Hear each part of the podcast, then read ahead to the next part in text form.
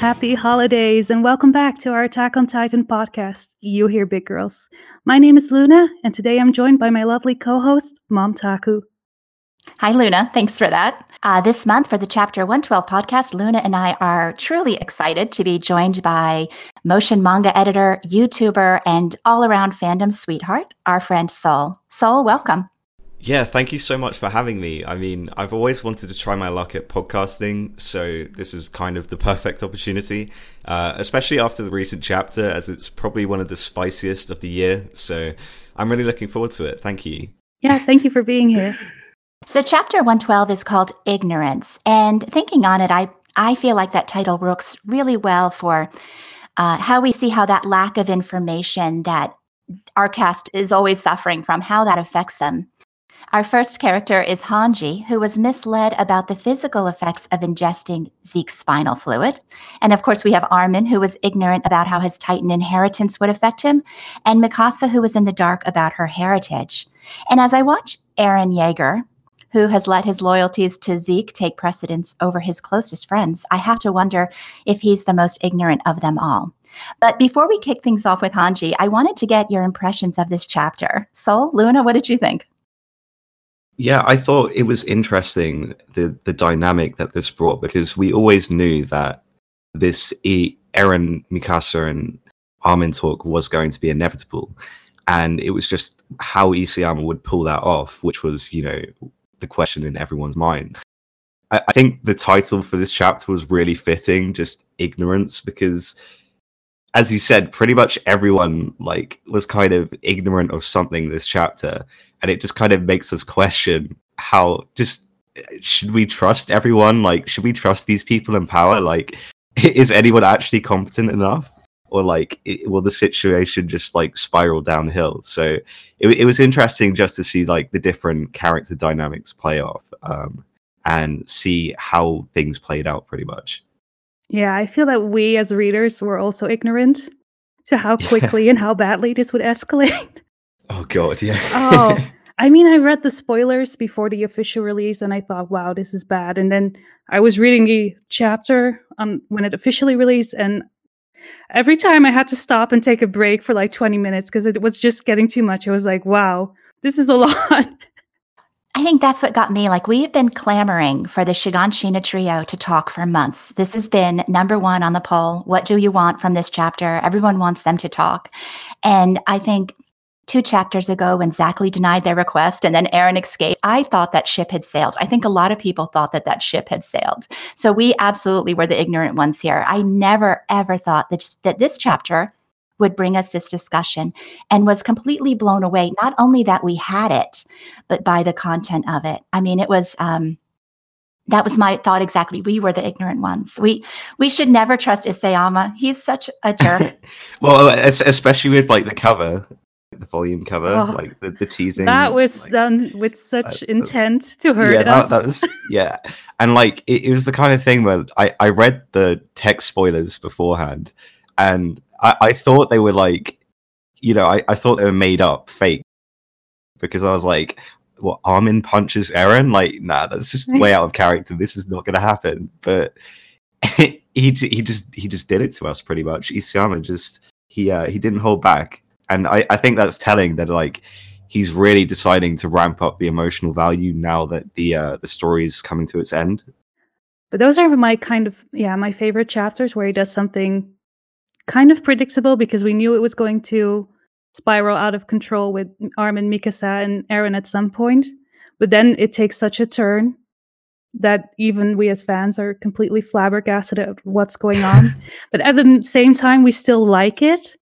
Because if we look at like the chapter poll, for example, like I think this is the third highest rated chapter that we've seen this far. Like it has like a 4.68 rating so far. So it's only slightly behind 102 and 101. Yeah, Damn. people are going crazy for this chapter. They really like it, despite the content. I've been talking with some of my friends in the um, like in the ship communities and in the character communities, and they're all um, while this chapter was heartbreaking, they're all kind of relieved. Like they knew this was coming. We all knew this was coming since the character guide and the answers interviews that this separation would be here. And so everyone's been waiting for this shoe to drop, and the shoe has dropped. So I know what they're thinking because I remember being like this in chapter 83 that Isayama has done his worst and nothing can hurt me now. And that's a lie. I'm telling anyone listening who believes that, that you are now like, have faced your worst nightmare. You're lying to yourself. It's going to get, it's, it, it never stops hurting. Never. The suffering will never end, pretty much. Never. much. Never. All right, so let's kick things off with Hanji. I think the most interesting piece of this discussion for me was Nicolo's comment about how the wine was packed onto the ships from the very beginning. It was more wine than any voyage would ever need. And he gave us some insight into how Eldians have been used in the past as war weapons. I was, I, you know, I, I tried to bring this up in conversation with other people. I, I, I think it, it opens up the possibility that the Marleyan government knew about the wine. And I, I don't, I know Zeke is clever. He's 4D chess master, whatever, but the act of bottling, loading, inspecting those ships, I mean, all of that had to have had Marleyan oversight. I was curious, does that say something about Zeke? What does that say um, about this plot against Paradis? Well, I, I haven't focused too much of this aspect of the chapter that much, like regarding the entire wine situation. But I did find it interesting, like, like it, it kind of confirms that Zeke has been playing against Paradis pretty much since the very beginning, like day one, that he's definitely a, a disingenuous person and we know where his intentions lie. But as as as far as you know, the cooperation of Marley to bring over the wine, um, I still think it's kind of ambiguous on where on what exactly Zeke's entire shtick is because he's definitely not on the side of well the Parad- Paradis government, but I wouldn't say he's on the side of the Marleyan military as well. I wouldn't be surprised if he was playing the Marleyan government as well. I, I just I can't imagine Marley didn't know about this, and it, it is very possible that Zeke maybe encouraged this, or you know, this was part of the conversation. I I I don't think it's an indication that he's absolutely working with them, but maybe playing them. Mm, I'm not sure. Like, I'm there were moles in uh, Marley in the video. I think there were also like rats or moles or people that were maybe paid off in the Marleyan government or in the Marleyan army. Like, I'm sure that is something that Zeke could have arranged, and that's how the the wine bottles got past inspection. But I don't think even maybe the Marleyan government knew what was going on then, or maybe they didn't care, or they thought, oh well, he's going to perhaps titanize some Paradisians if they have the chance. Like, what's the big deal? I don't know what they were thinking if they were involved.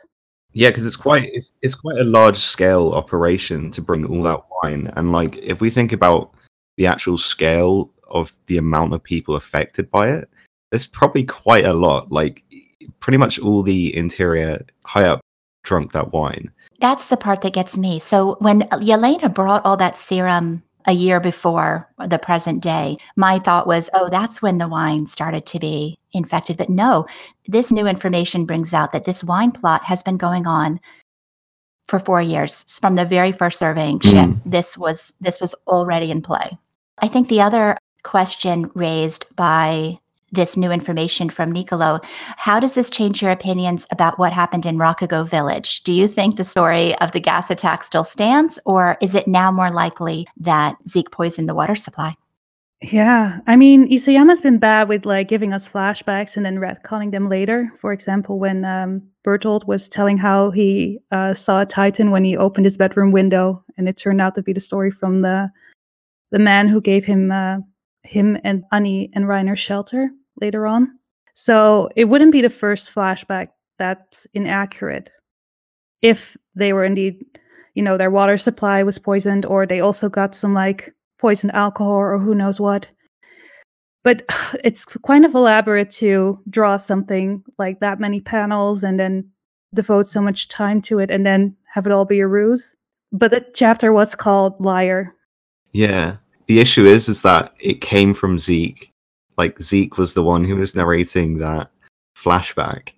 And we all know Zeke, like you can't really take him at face value. So it's interesting. Like as far as Ragako goes, like I always assumed that it it was like it was Zeke's spinal fluid mixed in with like poison gas or whatever, and the poison gas is what made them collapse, not the spinal fluid. But I'm not. I'm not sure. I'm not sure at this point. It is interesting that when Zeke told the story of Ragako, it was absolutely chapter 110, which was called Counterfeit or Liars. And one thing I noticed about that chapter, after Zeke tells the story, he says to Levi, Why do you keep asking about it again and again? It confirmed to me that Hanji, the Survey Corps, were worried about what Zeke could do with this spinal fluid. And that again, he kept up this ruse for a very long time, selling the story of Ragako over and over and over to throw them off the trail of the wine plot. Yeah. He's also a really good liar if he can keep telling the same lie over and over without getting caught. Especially to Levi, to lie to Levi's face over and over about what happened in Ragako. Oh yeah, I mean we've we've seen this like kind of facade that Zeke puts on multiple times. You know, he did it with uh, Kiyomi, where he was like, "Oh, I'm I'm doing this all, you know, for Paradis and for our cooperation. Oh, let's let's be best friends. Oh, you know, here's some ice burst stone." Uh, and then he did that with uh, the Paradis uh, military. He's done that with Levi. Like he's he's very good at like putting on a mask in front of other people and hiding his true intentions behind just to uh, kind of manipulate them. So I am blown away though that um, this plot has been in the works. I mean, I don't doubt it, but to have that confirmation that Zeke has orchestrated this for the last four years. Well, three, right? Well, maybe he's been planning it for four after he came back from Paradis. But the first ships were sent out three years ago, I think. Has it been a four year time skip? In, no, three, you're right, three years. It was a one year time skip after Erwin's death and then three years now. Okay, good. You're right. It's three years. Still three years, yeah, 32 Navy ships packed with more wine than any voyage would ever need. Just like if most of that wine has been drunk by like high high up MPs, then you know it might it, it might have even been uh you know passed around to even more people. Like the scale of this could be like really massive.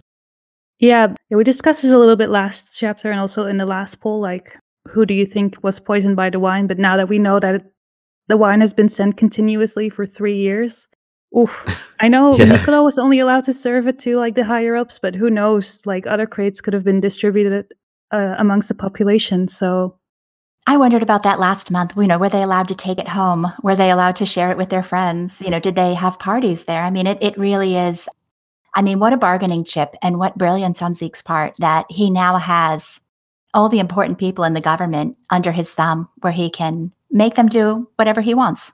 Yeah, it kind of explains his confidence in a way. Um, you know, when negotiating with Paradis and when he came over, uh, you know, obviously he has royal blood, so that kind of makes him valuable in one. But in the other hand, you know, he has so many people under hostage pretty much uh, as like an in-ship. So that kind of explains his his confidence when going along with Paradis to the island. That's true. He had no reason not to show up there because he had his um, weapon in hand, whether they knew it or not. And the fact that even the very first ship was full of wine, like he knew that he was going to succeed. He's very, very confident and very full of himself, but rightfully so, apparently. Yep, 4D chess. Oh. Well, and this makes me think that Historia's pregnancy is his manipulation as well, because the only thing that prevented him from being executed the moment he stepped off that ship from Marley was the fact that Historia was pregnant. So I do sense, I mean, my theory has been that Zeke has orchestrated this. He had, she's the only other person who um, can take his power at this point. So as long as she's not capable of taking it, he has a, a free pass. He he can't be touched. He's untouchable. Yeah. Or was until Levi decided to take matters into his own hands. And just feed him off to some random, which I think they should have done before anyway. But then they couldn't use the rumbling. Right. Yeah. So but yeah, is there any need for them to directly now use the rumbling? you know they bought themselves some time so they know the rest of the world cannot attack them right now. Yeah I, I, still think the the pressure that the public is giving you know the government of like you know how how much they love the jaegers so well do they? Do they even know that i mean no no, sorry the the jaeger. Not not not, not the zeke right not zeke jaeger the eren but there's there's there's been a lot of like pressure for them to be you know kind of extremist and like you know support Eren in whatever he does. So that kind of like puts pressure on them just disposing on Zeke. I wish they would have just fed him to like some random I- dude. Same. But on the other hand, it's kind of funny to see him and just succeed so well. Well, the rest of Paradis is failing so horribly in every aspect. Did you see um the artwork that Nelja made about like Reiner and Pieck and Porco showing up? yeah, yeah. They show up with their surprise attack. Meanwhile, everyone is fighting. Like We'll have to link to that in the comments section. I will. It's it's a hilarious, hilarious piece of art. Anything else about the opening pages that you guys want to discuss? We had Nicolo suddenly becoming, I want to be the man that you are, Mr. Braus. And I would like to skip talking about Falco's bubble bath. I, I want to talk about it a little, just because. Well, can we talk okay. about how Hanji's understanding of hygiene and the transmissions of diseases was very brilliant? I mean, that, that I definitely. oh yeah, proper scientist. Yes, then. I absolutely loved the I'm a scientist. Let's all take off our jackets and wash our hands now, children. it's um. Do you, do you do you reckon? Like I, we won't. I won't dwell on this point too much. But do you reckon Falco has been contaminated with Zeke's spinal fluid, and what do you think that will lead to? Because a lot of people think Reiner will end up sacrificing himself for Falco. True. But I, I, I just, just, just a little headcanon of mine. I prefer it if like somehow Falco got the power of the Beast Titan, and then like if if the theory is true that like the Beast Titan changes uh, depending on the user, uh, I'd like him to like you know be a winged Titan because of the symbolism. you know, freedom, flying. I would Yeah. love that too. Like that's one of those kind of crack fan theories that we had early on. And but it, it stranger things have happened. So, you know, if Falco becomes, you know, the the bird titan or I would yeah, that would be pretty amazing. yeah. I personally feel like Falco will not become a Titan. I think this narratively is a bargaining chip. Suddenly, Zeke has Reiner and Colt in his pocket, Gabi in his pocket. These people have to comply with him, or else all he has to do is threaten to scream. And beloved boy Falco is a mindless Titan. It, it just changes the dynamic of how people are going to be working with Zeke. Zeke now has, uh, you know, bar- bargaining chips all across the board. Yeah. I wonder if like the, the Jaegerists took Falco out of the sink and just carry him to Shiganshina. like make it Yeah, it's like, is Floch smart enough to look into the kitchen and see Falco in the tub, or is he literally still in there Yeah, soaking? just- I mean, that was a hilarious scene. that, that that's the most pressing issue of this chapter. Okay, Yeah. no, nothing else matters. I think we, um, I didn't look. Let me look at the chapter poll because we did ask, like, what are you most hoping for next month? And one of the things we said is, is Falco still in that bathtub? And um, 32% of people, no, wait, Oh, it's right at the bottom. Like most people are excited for Levi versus his cousin who turned into 32% of us are worried about poor Falco in that tub. But, you know, Papa Braus is there and he's tied up, but he seems like a very resourceful man. I'm sure he will untie himself and go rescue, quote, Ben from the bubble bath. That was such a weird scene, though. Like I read the spoilers and I thought, this this sounds weird. I, I'll have to wait and see how it looks until I pass judgment. And then I saw the panel and I was like, this is very very weird. yeah, it was like all, all the tech spoilers. Like I, I just couldn't believe them. It was like Armin punches Eren, Falco has a bubble bath. It's like what is going on in the chapter? And yet, what that says about the Survey Corps, you know, the fact that they had just received this critical information and yet they stopped and took the time to take care of, you know, Falco. And I, I don't, it's, it's, a nice moment It's wholesome. But is it going to backfire? Is are these acts of kindness and concern for others? You know, had Hanji and the Survey Corps immediately left to go to the capital to report to Pixis, they wouldn't have been kidnapped. Instead, they took time to look after somebody and do what they could for him. Hmm. Yeah. Well, I didn't. I don't think they expected Eren to show up. I don't think anyone did. I thought Eren was going to seek out Zeke, not Hanji and Mikasa and, Ar- and uh, Armin. I think we all thought that. Yeah, should we just briefly go over how much of an MVP Mr. Braus is? He's an absolute legend, and I love him. I, I, I think I talked to you or on Andrew's server about that. The scene where he's protecting his family, he's in front of them with his arms Yeah. extended, and I contrast that with someone like Rod Reiss when Grisha was about to attack. I mean, he's miles ahead of his family. The wife and the kids are way in the back. yeah, he's he's like a proper proper gentleman. He's like he he uh, obviously gave that speech last chapter about you know ending the cycle of hate and you know just being so understanding of the world and being so having such a mature outlook. And then this chapter, he just continues being an MVP. And even um, uh, Nicolo says like, "Oh, I, I can't, I can't." be up to your standards yet like I, i've i've yet to be such a great person like you like he's uh he he's he's he's he's he's a good he's a good guy when I see moments like that with Nicolo, where Nicolo makes this complete turnaround, this about face on his, um, I mean, he was already obviously cared for the Eldians, but moments like this where somebody's positive action makes a difference in an enemy's perspective, it, it always gives me hope for this series. Like, is this the mess? Is this the power of friendship and being a good person? Or is just just another um, way that Isayama's going to, you know, give me that hope and then take it away. So I'm always I appreciate those moments. I wish I could fully enjoy them because uh, they're so they're rare, but they're beautiful. And I'm waiting for Luna to say wrong manga, mom. Wrong manga. Yes, Every month I tell you this, and every month you refuse to listen. the power of friendship. Hmm. So before we move into uh, the next section of the chapter, which is Eren's smackdown of Mikasa and Armin, I wanted to mention in the poll this month we asked, at this moment, who would you most like to punch in the face? Do you guys have any guesses at who is winning the punch in the face question? I, I think we all know. Yes, Floch at 27% is the character we would most like to punch in the face. And Zeke, I cannot believe this. Zeke is actually tied for last with Isayama. Floch is 27, Eren is 24%, and Zeke and Isayama are at 16%. I'm I'm not surprised. Like after that, like cheeky volume Ah. cover where you had, Yeah. you know, the, the trio just like smiling at each other. It's like, okay, yeah, you're just just just trolling the audience at this point. Yeah, like I want to Mm, punch him yeah. and then shake his hand and thank him. You know, it's I'm surprised that Zeke crept his way up because when we first opened the poll, like it was Floch, Eren, Isayama. So to see Zeke now tied with Isayama is interesting.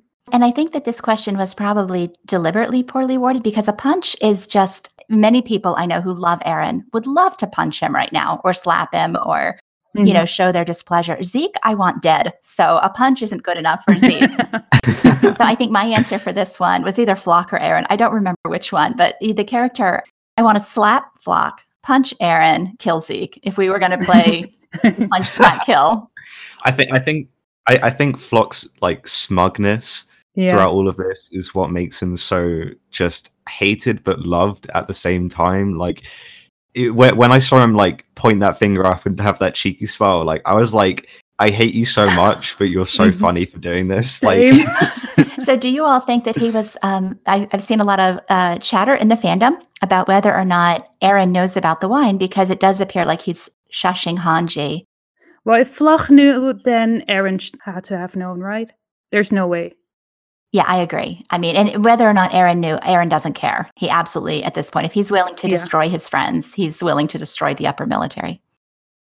So let's go ahead and move into that next section of the chapter, which I think is the one that um, obviously caught all of us off guard and has been the most discussed section is uh, Eren's talk with Mikasa and Armin.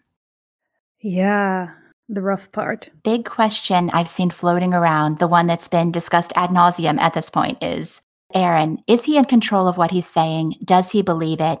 Is this the real Eren Yeager? And I would love to know what you guys think about this. Yeah, and I know a lot of people are very curious on your thoughts, Sol, especially considering the latest video. yeah, about where I kind of put forward the idea that it's mainly his own free will on what's making his decisions. I didn't really I didn't really go into the aspect of whether he was being manipulated or controlled, partly because I, I just wouldn't like that to be the case.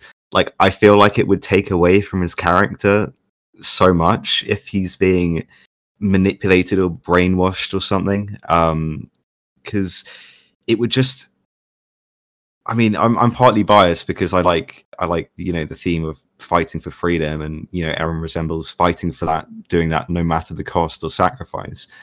But if if if he's being brainwashed, it kind of it takes away from that theme, uh, the theme that I've spent hours talking about. so that's why I'm kind of biased towards it. But yeah, it's um he did he did make some contradictions this chapter though because he he was talking about how Armin was influenced by Bertolt's memories, and that's why he's speaking to Annie. But I, I feel like, first of all, that's kind of exaggerating the issue on Armin's part. I still think like Armin kind of used speaking to Annie as a th- as a form of catharsis. So I think it was partly out of his own free will and partly influenced of memories. But on, on the other hand, like Eren is definitely influenced by loads of memories. Like you could you could go down that rabbit hole of just like Grisha, Kruger, the Attack Titan, the Warhammer Titan. Like you can you can go down the uh, the rabbit hole of influences. So it's it's it's interesting this discussion and like I I don't really I, I don't really know entirely what to think at this point. Like I, I'd like to believe that he isn't being manipulated, like influenced in some ways, yeah, but it's still predominantly his own free will. Yes, I agree. Um, I feel like it's his own free will, but part of me is also hoping that it is because I feel like it takes away from the overall story if he's being manipulated. And I also Hmm. don't like the consequences of it. Like, well, if he's being influenced by predecessors, the previous owners of all the Titans, then who's to say that the other Titan shifters right now aren't facing the exact same thing, even though it hasn't been mentioned in the story yet? That doesn't mean that it cannot be mentioned in the future.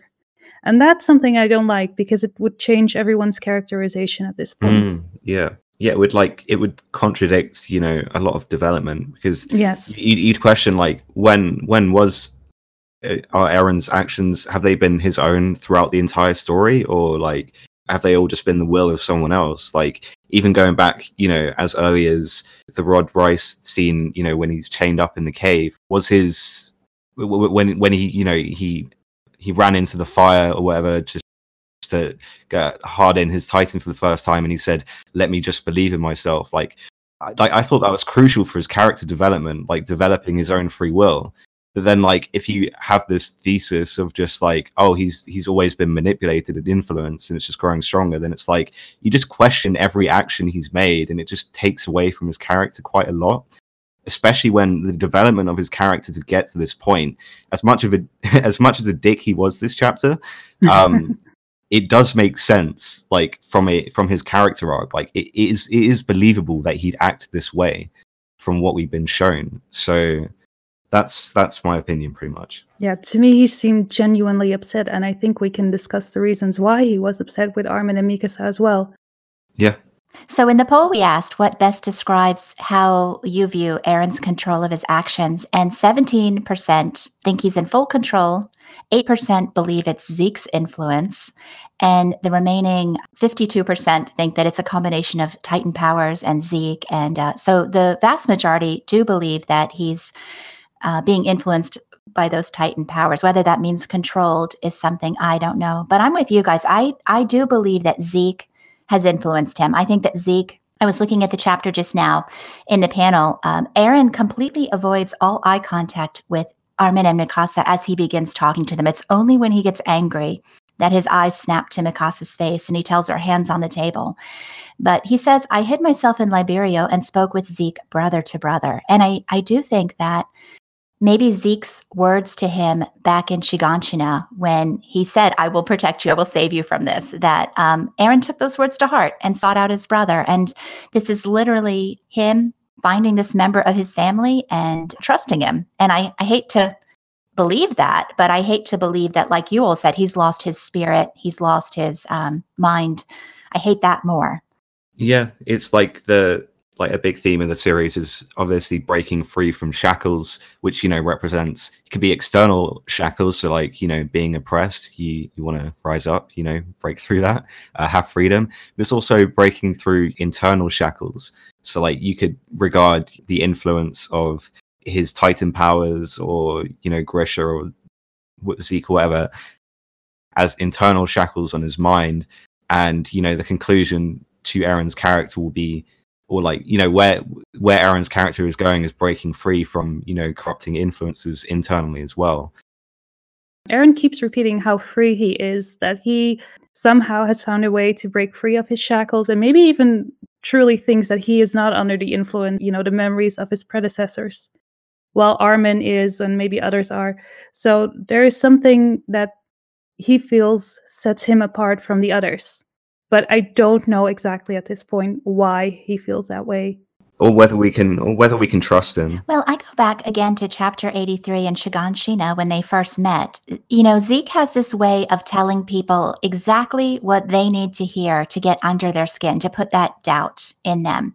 And at that moment, he tells Eren, uh, I know what you're going through. You have to believe me you've been brainwashed, which is probably Eren's biggest fear. I mean, it's absolutely, you want to get Eren Yeager to listen, you tell him you're not free. And one way you're not free is if you're ignorant. And I mean, that might have been the seed. You've been brainwashed to make Eren want to seek him out and question everything. And that was probably the opening for the two brothers. That's a really good point. I, for- I forgot that he used the term brainwash back then. Like, you've been brainwashed by your father. And if you look back in chapter 83, Eren's eyes at that moment when his father says, You've been brainwashed, his eyes are just huge. And they're that, you know, when they lose all color. I think that's Isayama's tell when something is profoundly affecting somebody when their eyes kind of lose color. Uh, and that happened in that moment. So I, I do think that you know, at the time I I read those words, I'm like, haha, that's not gonna work. It worked. Or I think it worked. Yeah, and I think when he was in Liberio, like the only one he could and freely speak with Zeke.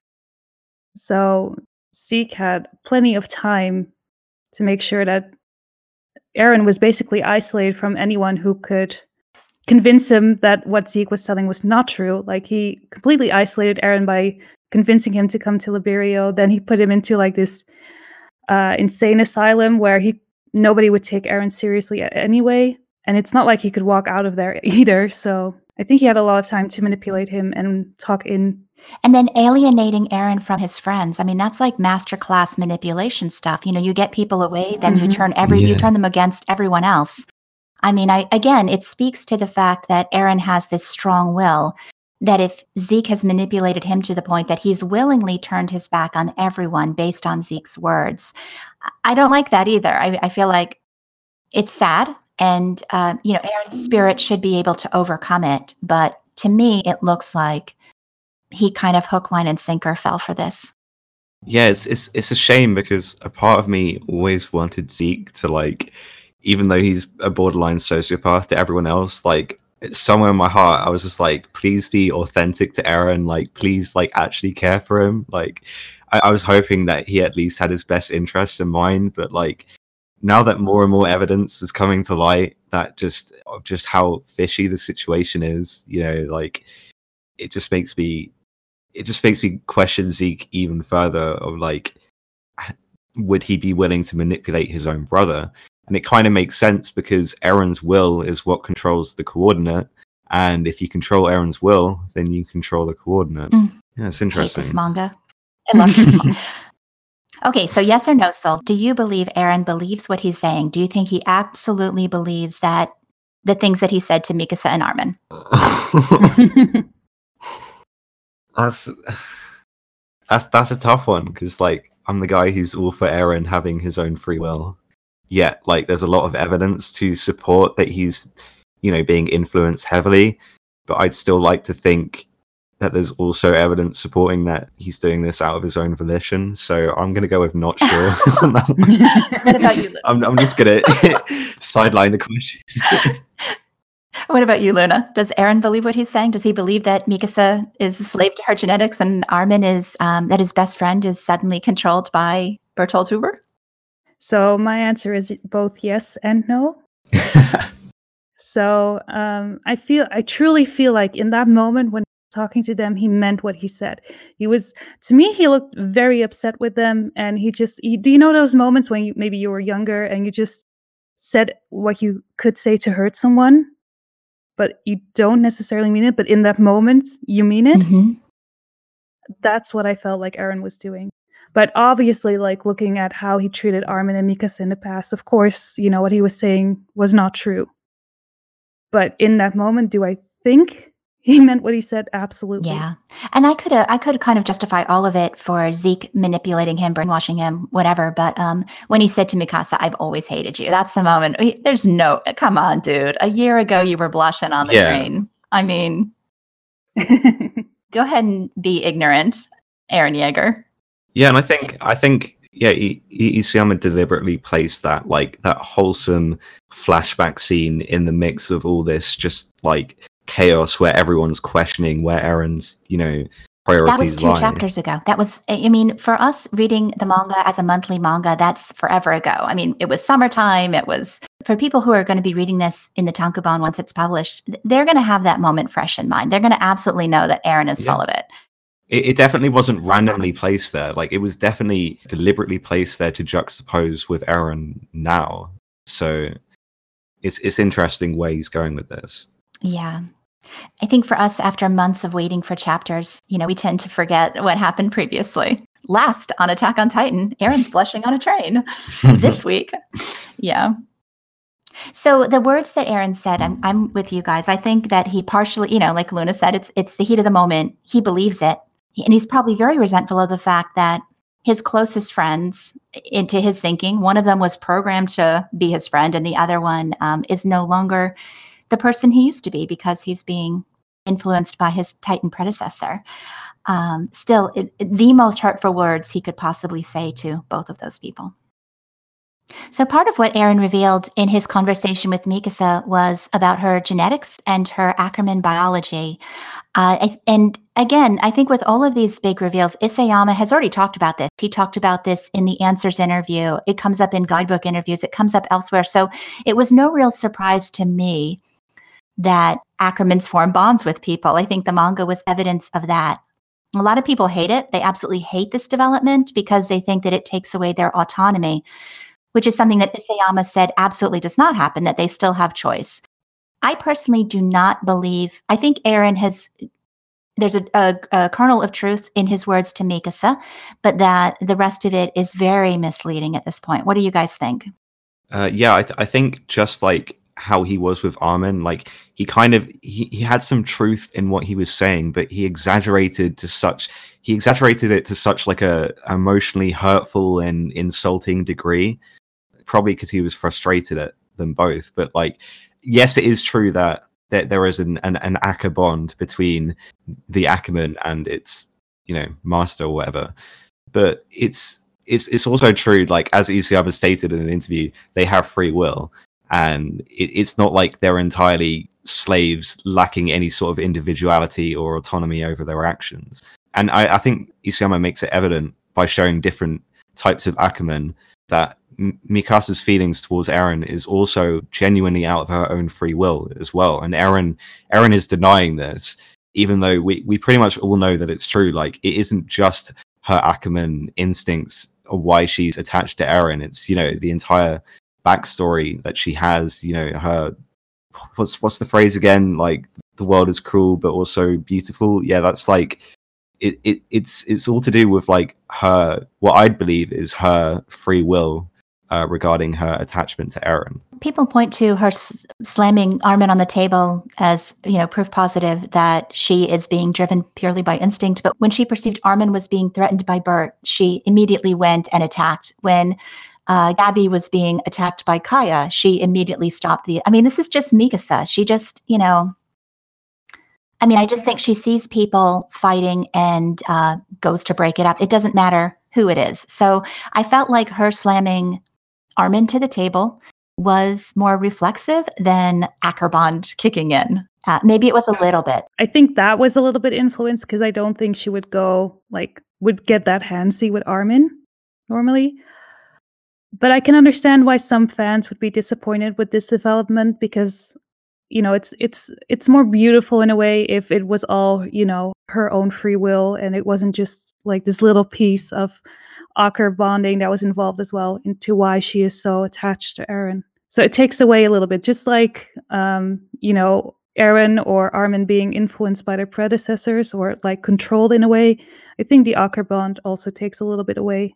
But it also, it also, on the other hand, it does make a lot of sense because you know, like the ultimate c- complaint about Mikasa is, oh, why is she so attached to Eren? Oh, Eren, Eren, Eren. It's like it kind of does give legitimacy to you know why she she's always protective of Eren, but it's it's it's it's just it's just nuance. Like it isn't like one side or the other. It's it's definitely a mix of the two, like free will and you know instinct. It's definitely a mix of the two. And it was already teased like this was going to happen, right? Like the Ackermans, we knew that they were protectors of the of the Eldian king in ancient times Yeah. or eh, earlier times at least. And we have Zeke's words that they're a byproduct of Titan science. So again, it's um I mean, we don't know if that's true either. I mean, Oh yeah, an- anything Zeke says now, I'm just gonna be like, take with a massive grain of salt. Yeah, just Yeah. Really, for Mikasa, though, this is a person who, from the beginning, was characterized as somebody who loved family, uh, happy family life, mom and dad murdered, and Eren invites her into his home. I mean, I don't think Ackerman or not, uh, there's no way somebody with that disposition to already be a family person, a caring person, would not have this sort of bond with the person whom she views as her last remaining family member, the person who saved her. So I, I just, even if she was not an Ackerman, I feel like she would probably still be hovering. And, you know, it, the way she treats Armin and the way she treats Eren, I think is just her personality. yeah, I agree. I agree. I was thinking back to the cavern, right? In the cavern, the Reiss cavern, Mikasa went to Historia first. She didn't go to Eren first. After Eren punches Armin, they're both bleeding from the nose. She's cradling Armin on the floor. You know, she's not an automaton here. She's not programmed, uh, you know, to care about only Eren Yeager. I think the when you flip through the pages of the manga, it's just it's all lies. And I really hope um, Armin convinces Yeah. her of that because I really hate to see how this is going to affect her.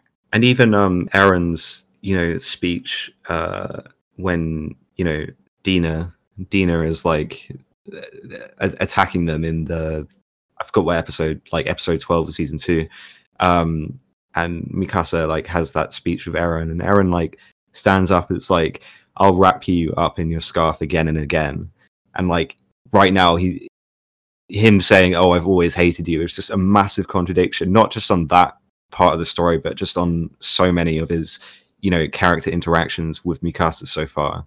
He's definitely he's definitely he, he he's added like a shred of truth into his argument, but then exaggerated it. I think so too. Hey, what do we think about the uh, her headaches? Do we think they uh, are uh, caused by her going against Eren and what he wants, or do we think there's another cause for her headaches?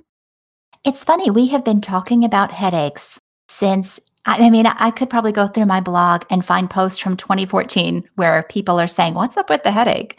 Again, I don't want to believe it because we haven't seen Kenny or Levi have headaches. But the fact that the headaches have been placed in the manga so frequently, and as frequently as when uh, when Louise brings up something that makes her think of the past, I mean, is it PTSD or is is there a grain of truth to that one? I I'm gonna wait and see. Yeah, I think it's um, it's impossible to tell if it's indeed because she's trying to break free from her Acker bond. Yeah, I I, think Ackerman, like Kenny and Levi, well, Levi debated this chapter, but we haven't really seen them, uh, you know, get headaches like Mikasa does. But that's is is probably I'd I'd argue it's because Eren and Mikasa's relationship is the most kind of fleshed out of all of them um, regarding the past, and we've really seen Levi or Kenny directly go again go against. Oh, I might be contradicting. Well, I, we've never seen them directly go against uh, Erwin or Uri, right? I don't think so. So they wouldn't really get headaches in in the way that Mikasa would.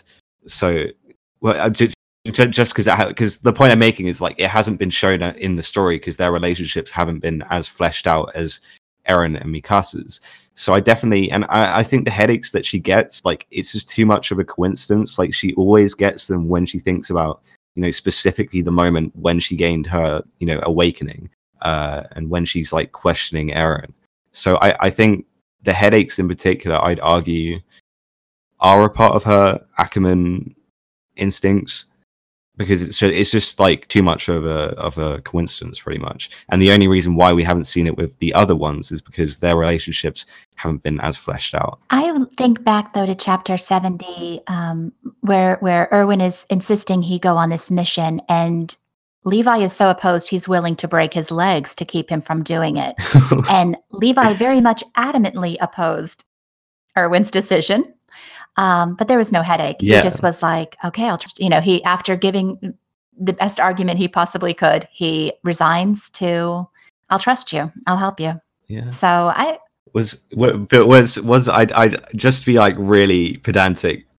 I, I would you argue that that was like he had Erwin's best intentions in mind rather than questioning like his motives and character, or was it was it? Don't know. If if if I've contradicted myself, that's fine. Um, I don't know. I mean, it's apples to apples. Mikasa's um, Ackerbond happened as a child with a traumatic experience. yeah, Yeah, well, Levi's happened in a traumatic moment as well, I guess, after uh, his first expedition outside the walls. But I've just seen too many times in the manga where Levi has disagreed with Erwin and there was no headache. There was resignation. yeah, And also, I have to believe that the serum bowl, if if Ackermans are programmed to always protect, you know, blah blah blah, uh, serum bowl would not have ended the way it did. At Levi, actually, that's a good point. That's a good yeah, point. Levi Just let keep on Erwin go, Yeah.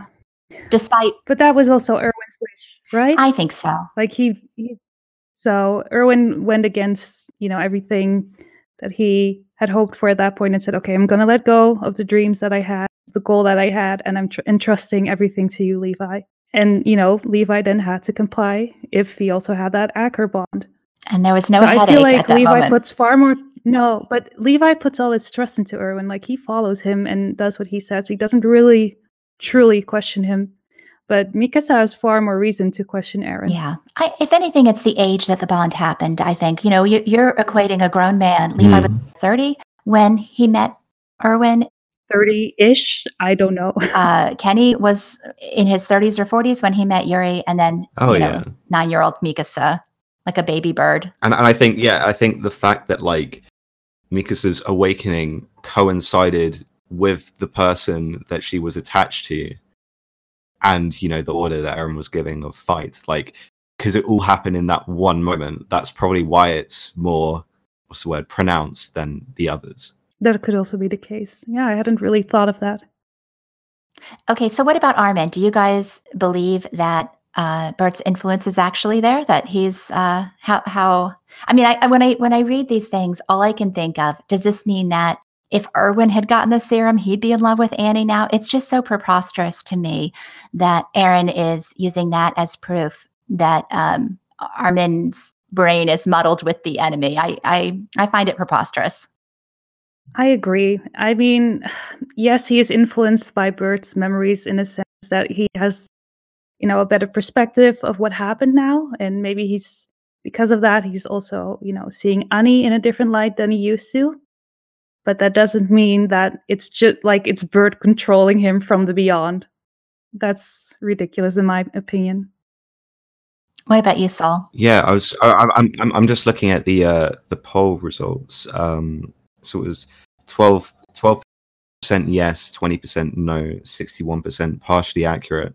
And I I I go with partially accurate because, as I said, like Eren Eren's doing what he did with um, Mikasa, where it's like, yes, Arm- Armin definitely is, you know, being influenced by to degree. Things, you know, before he never went to Annie, and now he he is going to Annie.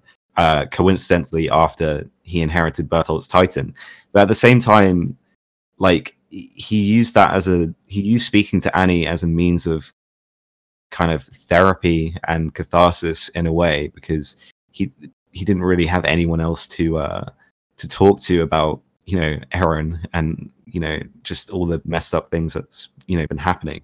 So it's it's kind of a mixture of both in my opinion Without Bert's Titan, it makes sense to me that Armin would go to Annie in those moments because he can't talk to Eren. And essentially, Armin has just blown up a port filled with men, women, and innocent children, you know, stepped over the body of a dying child. I mean, it's a horrific experience. And Annie is a character who did the same thing. And of course, Armin would go to her pleading, you know, just like um I mean, these characters want to be judged. They want they they want somebody to say, "I understand. It's okay."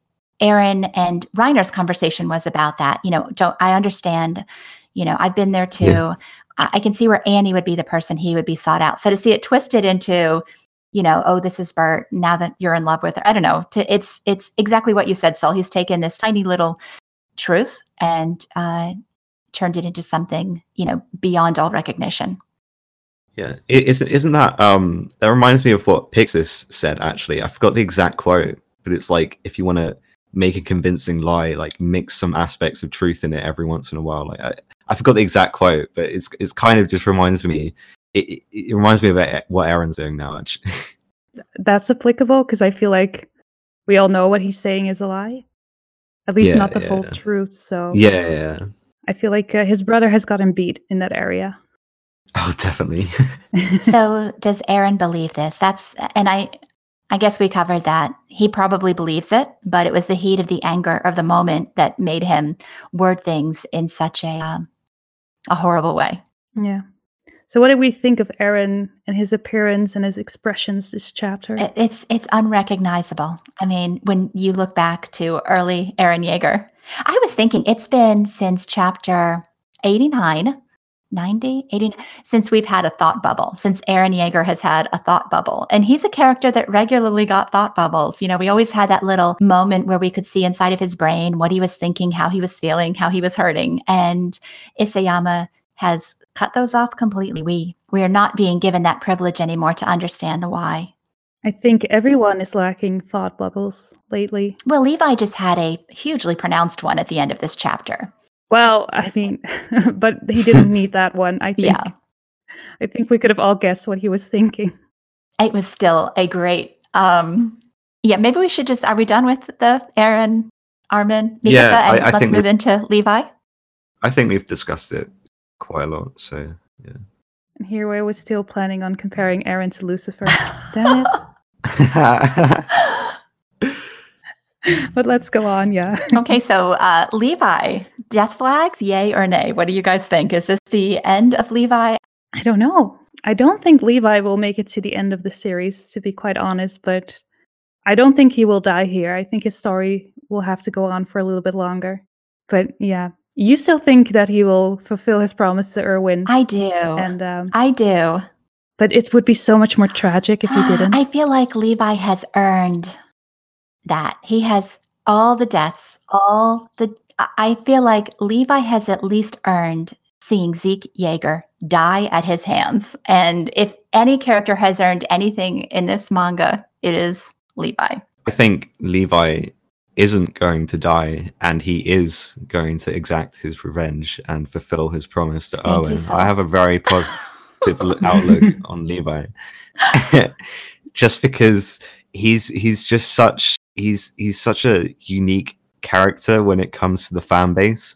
And I'm not saying Isayama is scared to do anything, you know, drastic to Levi. Like he could he could always end the story off with like Levi being, I don't know, injured, permanently injured or something. But it's he's like I just don't see him killing him off or like not letting him get his revenge. It's just it's just been like built up so much. I just I just can't see that not happening.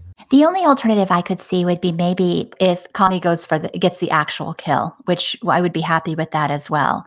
But yeah, I, I feel like Levi has to live to see Zeke die. Otherwise, I don't think the story is going to be. Or okay, I am speaking solely as me, uh, and my community will not be satisfied with this ending if Zeke doesn't or Eren.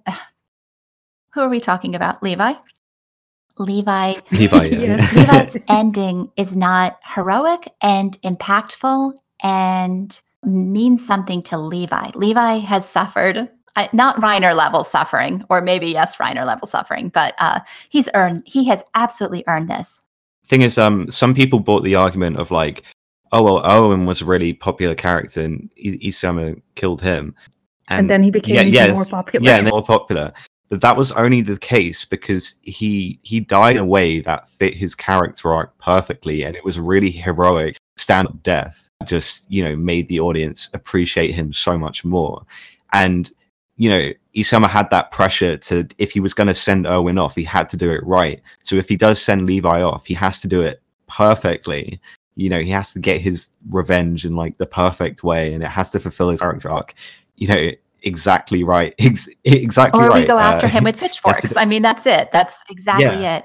um, because there's there's just so much pressure, especially when it comes to Levi, and and we know Isayama does listen to what's the word, you know, audience not criticisms, but you know, suggestions and you know the feedback. So he's he's definitely he's definitely aware of the overall consensus the community has on these characters, and Levi is a lot of response. You know, there's a lot of responsibility, uh, responsibility, particularly on Levi. So I feel like if he's going to kill Levi, he's going to have to do it very well. Um, but I'm banking my, my money that he doesn't kill Levi in the end. And that one, what will Levi do at the end? He will he will live a happy life. really, With his Erwin Smith body pillow. Um, yeah.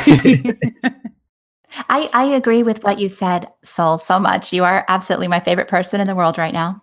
Um, because I do think with Erwin's death, Erwin be sorry, Luna. I, as somebody who loved Erwin Smith, my favorite character in the story, his death absolutely it hit all the right notes. I mean, I I still hate his death. I'm still upset about it. But as far as um, him dying the person he knew he could be, and not a slave to discovering the truth, he I mean, it was beautiful. It was and and and for it to be at Levi's hands and Levi's I mean, it was absolutely perfect. I bear no ill will against Isayama for why Erwin died. Still a little angry that he did, but um, I feel like yeah, the pressure is on with Levi, and I, I just I can't imagine I can't imagine a um, senseless or Game of Thrones style death for Levi. There's no way. I don't think it will be senseless, but I think he will maybe sacrifice in the final battle to make sure that they can accomplish what they need to accomplish. I can see him do that. So we talked a little about uh, Mikasa's headaches and um, how they affect her bond with Eren, and we saw um, Levi grabbing his head this chapter as well. Do you think it's a headache as well? I think I'm really annoyed at Isayama that he did that because like he can't just do that after revealing the information and, and then like leave it ambiguous. Like normally with when Mikasa gets these, it's like it's a very obvious like you know, intense headache.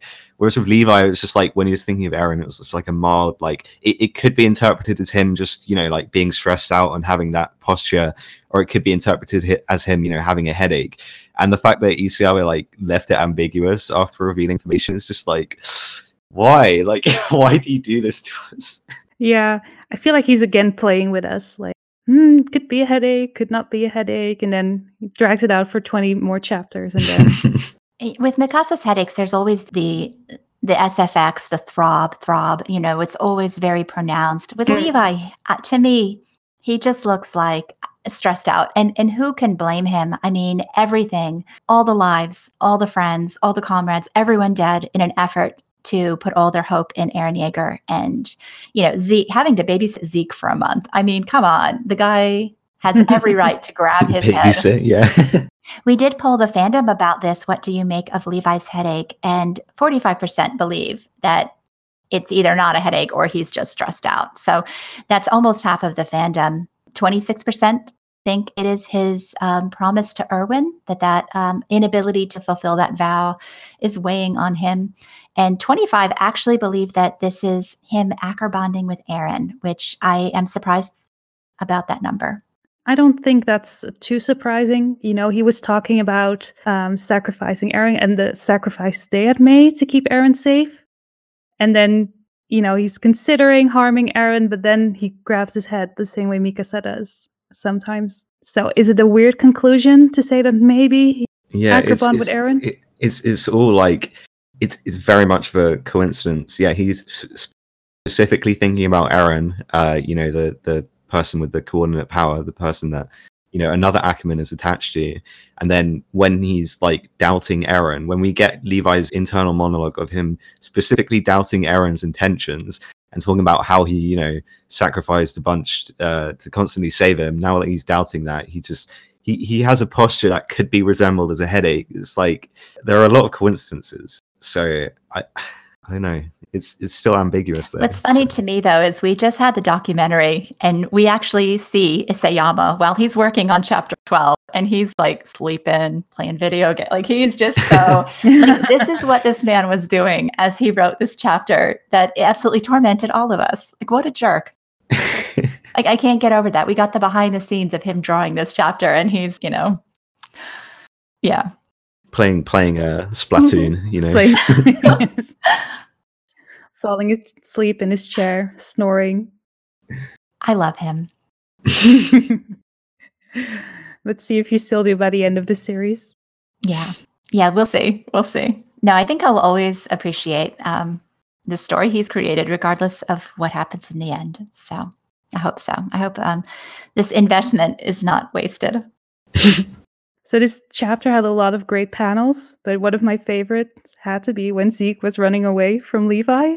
Like that little cloud of dust beneath his feet. That was amazing. yeah, he learned he learned the JoJo family technique right there. He's just it's such a great panel and like the part part like I I hate Zeke because you know he's so manipulative, but like on the other hand, like he always has like these little like light-hearted moments, like you know when he points at Pierre uh, Pierre and says exactly right, or just like you know sips his tea or whatever and it's too hot so he spits it out. Like he always has these like little quirky like light-hearted moments. It just makes him just it just makes him a bit of a meme. It just it's in it's just fun to see him like it's it, it, it contrasts from everyone just being so like serious and like depressed in the series to like zeke who's just you know just acting just quirky it's it's it's part of the reason why i find him interesting He's like the master manipulator, and then at the same time, he's like straight out of Looney Tunes in this chapter. I will agree that Isayama hit the right notes with Zeke, and it reminds me of Kenny Ackerman.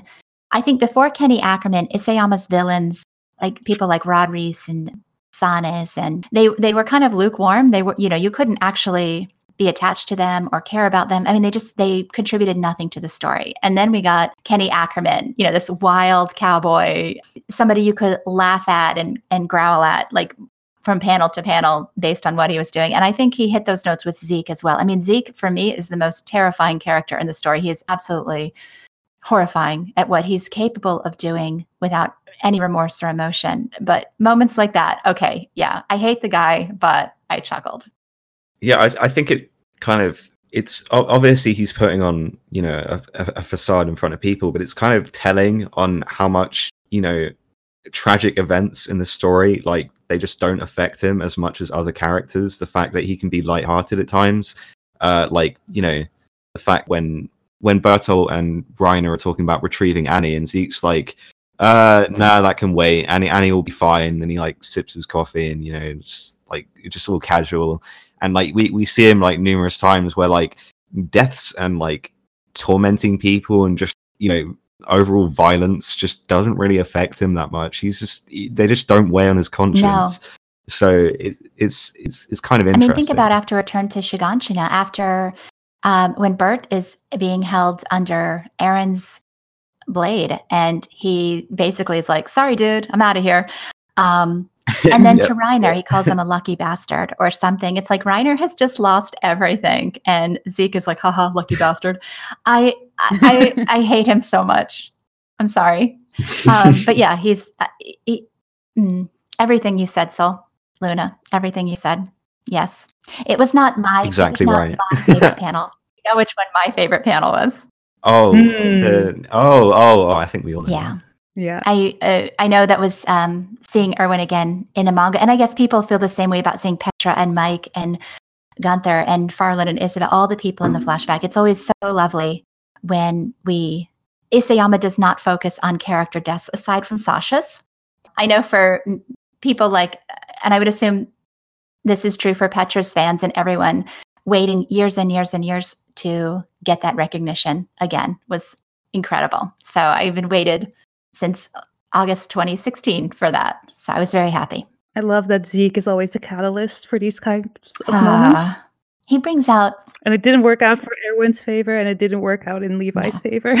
yeah I- Isama loves to like pull the the old like so Le- Levi's, you know, fi- finally thinking, yes, I can finally, you know, uh, you know, fulfill my my vow that you know that I gave to Erwin that I kill Zeke. This is finally going to happen. I'm really happy. And then like you know, just he's turning around Zeke just running away, and then you know he just turns his whole squad into Titans. It's just like it, it's turning. It, it, it's what Isayama loves to do. It's turning hope into just despair in an instant. Like he loves doing that, and it, it was just I just felt so badly by this chapter because you know he holding this urge this entire time just to just not to slice Zeke up just uh you know holding back his hatred for the sake of others and for the sake of you know to keep things diplomatic um and then when he finally comes to the conclusion that yeah we i can finally get the opportunity to kill this bastard he's like nope i'm out of here let me just turn your friends into titans it's just it's it's it's really it's it's it's horrible what Isayama does to his characters sometimes. So I was thinking about that. So Levi has a choice right now. He can kill his 30 Titans. I mean, I can see why Zeke is off and running because if Levi goes after Zeke and cuts his arms off, uh, because Zeke at this point is unarmed, he has 30 Titans he could toss Zeke to, and any one of those could take Zeke's power and become a shifter. So it's a kind of a strategic moment for Levi. You know, does he stay and fight and kill these 30 Titans, or does he chase after Zeke? And he's got his gear on. He he could catch up with Zeke in a matter of seconds. Would it be enough? I mean, I know from that, like story wise, that would make no sense for him to do that. Would Zeke run out of the forest? Would he be able to? I mean, it, Zeke did not get that much of a head start, and Levi's got his 3DMG. No, but that's that's why the Titans are there to ensure his head head start. So Yeah, but I mean, Zeke once he's out of the forest, he can transform. Well, that's true. But I mean, Levi Levi just turns his um those grappling hooks on the nearest tree, and he's out of there. I mean, he's all he has to do is stay one step ahead of those titans, and uh, he certainly moves faster than they do. it's been three years, right, since he last killed a yeah, Titan. yeah. You got to wonder how rusty he is. He might be a bit rusty. Yeah. I'm just saying, if it was me in that moment, I would I would chase Zeke. I would not stay. I would I would take care of the titans later. I would go for Zeke, and I would absolutely cut his On- arms on- on- off on and the other toss him into the titan pit. Yeah. on on the other hand, like you want you'd want to be responsible in case any titans just wander off and start nomming up, you know, random people. on- like in a nearby you know, village. yeah, yeah. So he he probably feels that sense of responsibility. Like I need to kill them all because I don't like I don't want to have any of them get away and restart. You know, a mini trauma of a But if he tosses Zeke to one of them so- and one of them were eat Zeke, then he would have a. Don't forget that he'd Yeah. have um, backup. I guess it just depends how quickly he can act, and we know. Yeah, I mean, it would ruin the story. so- Obviously, Zeke is not going to die at this moment, but I'm just saying, me personally, in that moment, the Titans, they're far enough in the woods that they're not an immediate threat to anybody except Levi. oh yeah, I would yeah. go for Zeke, man. I would, no, no doubt about it, which direction I would be going. so I think that kind of wraps up the chapter discussion. Yep, Zeke dying. Yeah. Yeah. Let's hope. No. So what are you guys looking forward to seeing in uh 113? Nothing? Nothing at all? I, I, I'm just You're thinking. I know. I want everything. I Nothing think- at all. I'm dropped. Yeah. Ev- I want everything. I want warriors. I want Historia. I want Levi killing Zeke. I want, you know, everything. I want the next chapter to be a novel and all my questions answered. Is that too much to ask?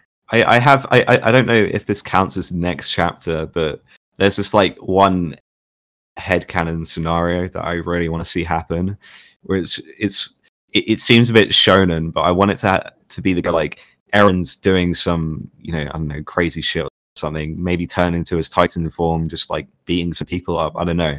Then Hmm. out of nowhere appears Reiner, Yes. you know, behind Yes. suddenly and he just punches him in the face and sends him flying.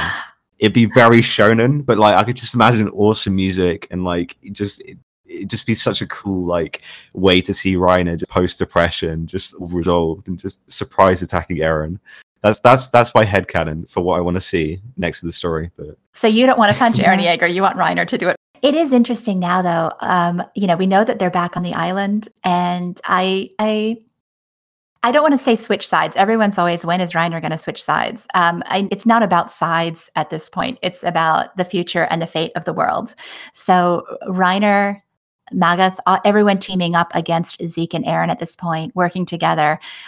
I would, I would love that. I would love to see enemies having to reach across the table too, because the threat, the bigger threat, is in front of them. Is that the wrong manga, Luna? Oh no, this is exactly what Okay. I want. So Okay, so this time we're in agreement.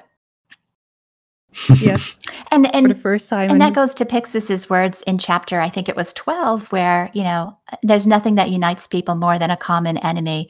And I think at this point, um, Eren and Zeke are terrifying what they can do. They they hold the nuclear codes. They can wipe out the population of the world. And that's a little more important than who's been oppressing who for the last 2000 years.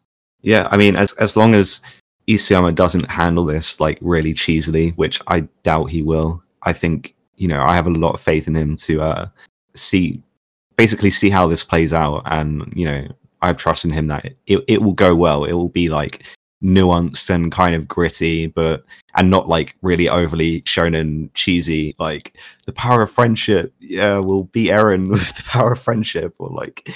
I'm, I'm I have trusted Isayama that things will work out. So I'm curious, do you think Eren's going to come back from this? Um, come, come back from what exactly? I- like I- his his stuff. Like I mean, will we will we get the Eren? I mean, the Eren that we we met and that we knew. I mean, will uh, repair his friendships with Armin and Mikasa or be the hero? Do you think he still stands the chance to be the hero of this story?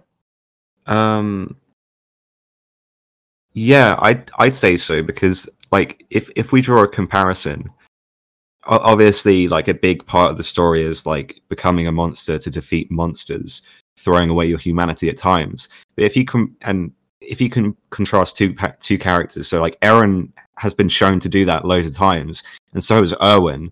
But what's Erwin? What Erwin has done is that he can throw away his humanity at times and become, you know, a monster. But he can also get back his humanity afterwards. You know, he can act compassionate and you know, like smile. Uh, he can have mature conversations and relationships and be diplomatic. And he can also be a crazy commander. So it's it's it's kind of finding that balance. And right now, Eren is like entirely on the monster side and not on the human human side. Uh, so I, I think it's kind of I, I reckon in, in, in the future of the story he will learn to find that balance. He will eventually, you know, Regain his humanity. yeah, Yeah. yeah, regain his humanity at the right times. Yeah. I hope so. Okay, guys, that wraps up our chapter discussion. We'll have a short break now, and after, we'll have a quick interview with Soul about his YouTube channel and also have him answer some questions that you guys send in. See you soon.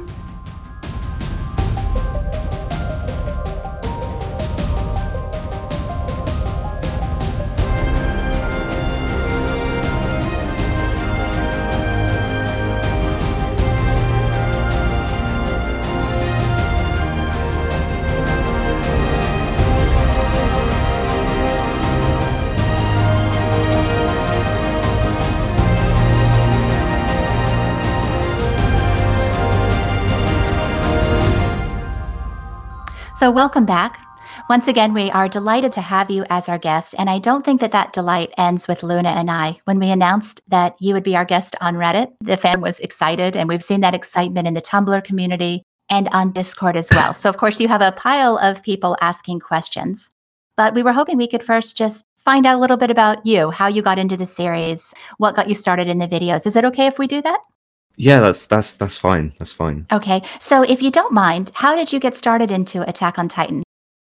Well, actually, first I just want to address as far as like you know support regarding this latest episode in particular. Like I've been really awkward in handling it because like I I just I just find it really weird that that many people cared. So so uh, I just want to like thank the the audience for that, like who showed their support and were like kind of vocal about me being on, which was which was nice. As to answer your question, how did I get into SNK?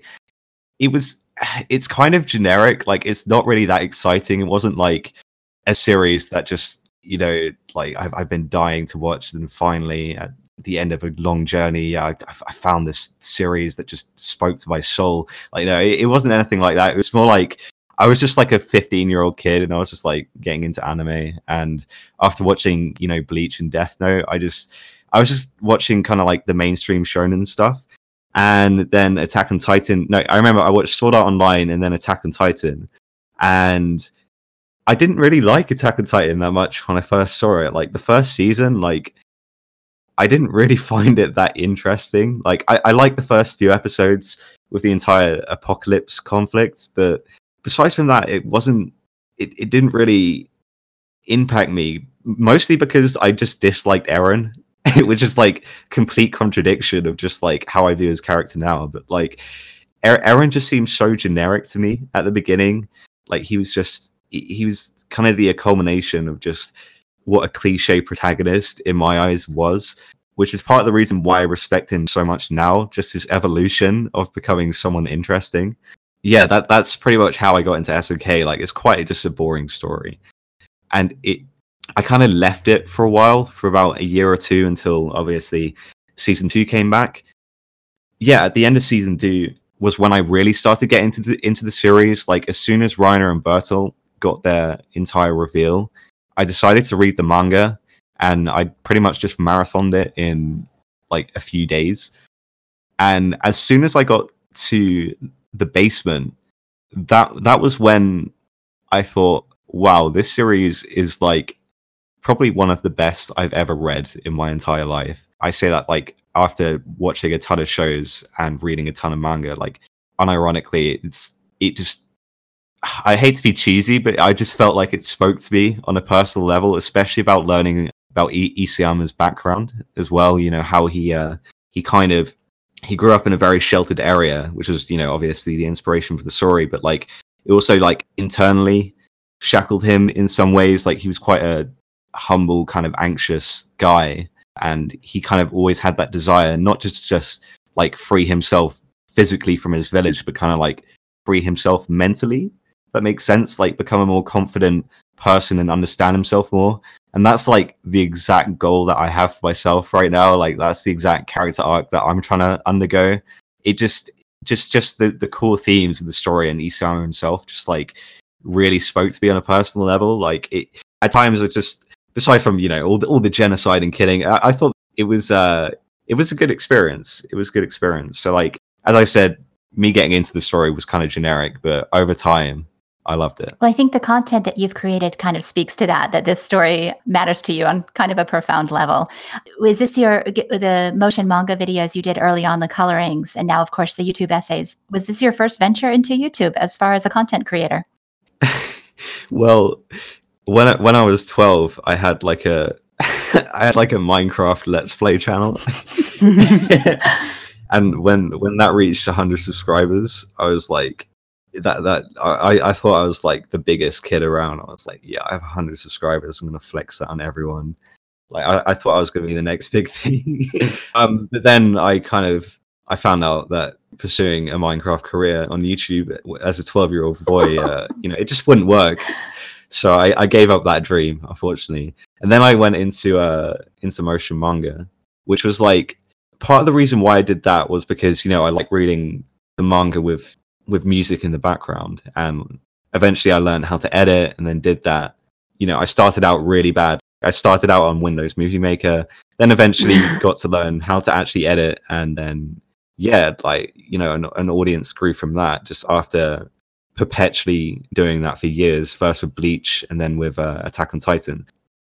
But part of the reason why I did motion manga as well was because like I, I, always wanted to have a channel that was kind of centered around me more personally, but I was kind of too shy at the time. So like motion manga was a good balance between that, having a YouTube account, but it didn't like really show me as a person. So like it, it was an all right balance, but after a while, towards the end, I was like, I would like a.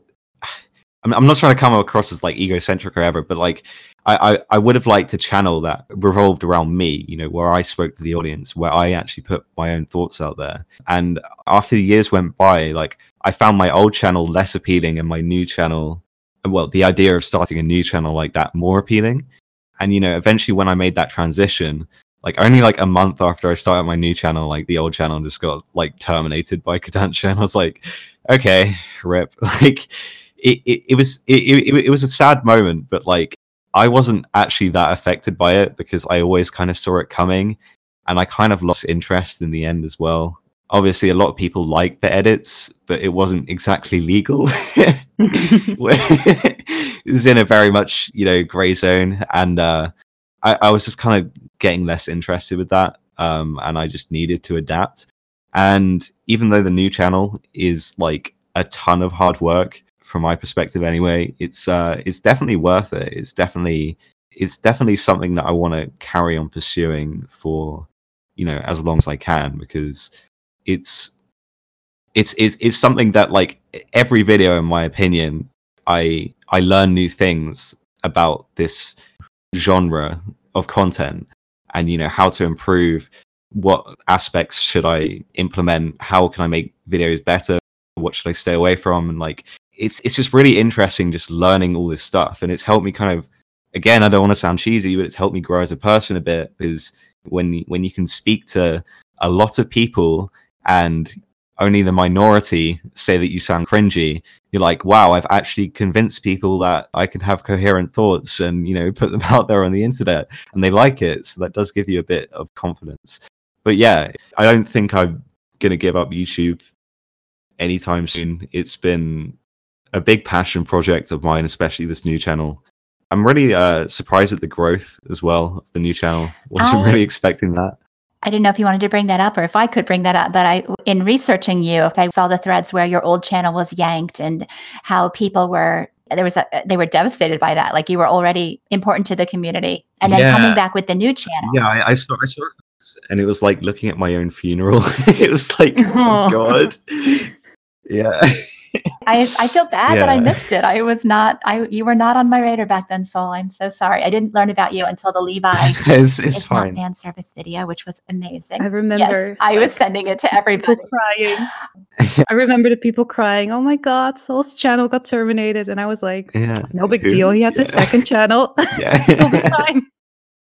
Luckily, I was yeah. right. But yeah, I mean, you're at the point now where you're getting sponsorship and close to 70,000 subscribers. Is that right? Yeah, it's it's honestly it's it's crazy, but like my upload schedule is terrible. So I feel like if I actually work hard and you know upload you know two or three videos a month, then that growth could like increase exponentially, which is you know the plan. Like obviously videos can be hit or miss, but like I'm still shocked that uh, even though I'm uploading monthly or bi-monthly, they seem to get a good reception. I don't want to jinx it, but yeah, they seem to get a good reception and like a good response. So I'm honestly really surprised at that. And um, it, it's just been a massive learning curve just from like a presentation, editing, speaking, recording, analytical point of view as well with the, with the new videos.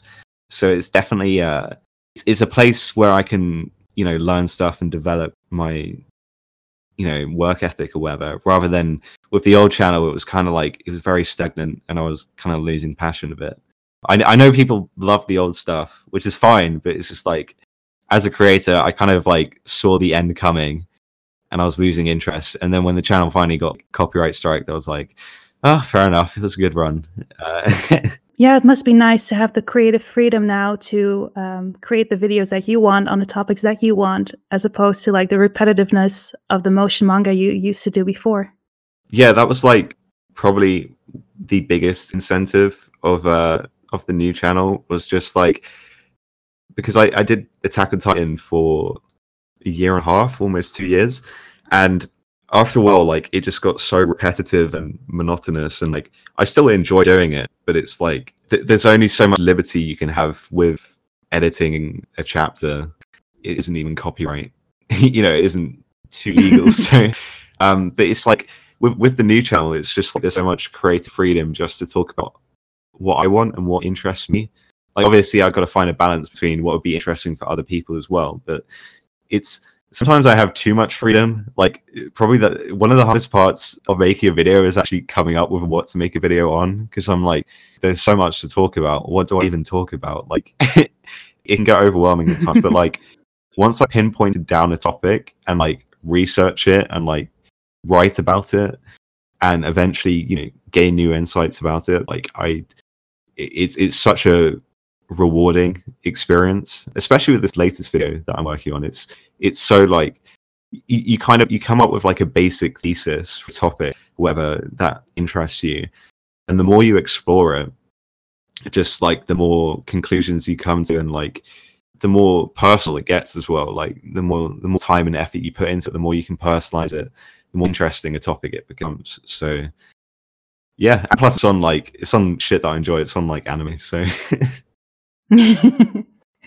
so, do you want to lift the veil Yeah, a little so my next video should be out next? in under a week. It's it's it's it's another Berserk video, but it's um it's on Guts and Griffith, and it's kind of getting a bit psychological, like bringing up psychologists like Carl Jung who have inspired Berserk, and just like basically talking about what makes a true hero in in Berserk, because because we all know who the true hero of Berserk is. It's Guts, obviously. Even the Guts, you know, acts unheroic sometimes, but it, it's more so Mm. like delving into like the differences between the two and the psychology of the two and like why guts is heroic compared to griffith it's not really talking about oh it's because he's he, he beats monsters and stuff it's it's more like the internal growth and development he has uh so yeah that's that's that's what i'm working on i don't want to reel too much though because it's it's it's it's, it's something that I'm really interested in because I've you know I'm interested in all that psychology stuff mixed with Berserk, which is one of my favorite series of all time. So yeah, it's it's it's it's a lot of work though. It's it's taken like literally like a month of on and off scripting just to get the script done. so uh but yeah, I, I hope it turns out well. I hope. It Oh wow. well. How long does it take you to record something after you've scripted it? I'm terrible at recording because it's it's like I, I have to get into the right mindset and mood beforehand, and that normally takes a good month to no, it takes a good hour or so to get prepared. Mm. And I'm like, okay, I can do this. I can, I can record. Then I listen back and I'm like, oh, I sound so unenthusiastic here, like, or just like, oh, I'm just I'm just messing up constantly.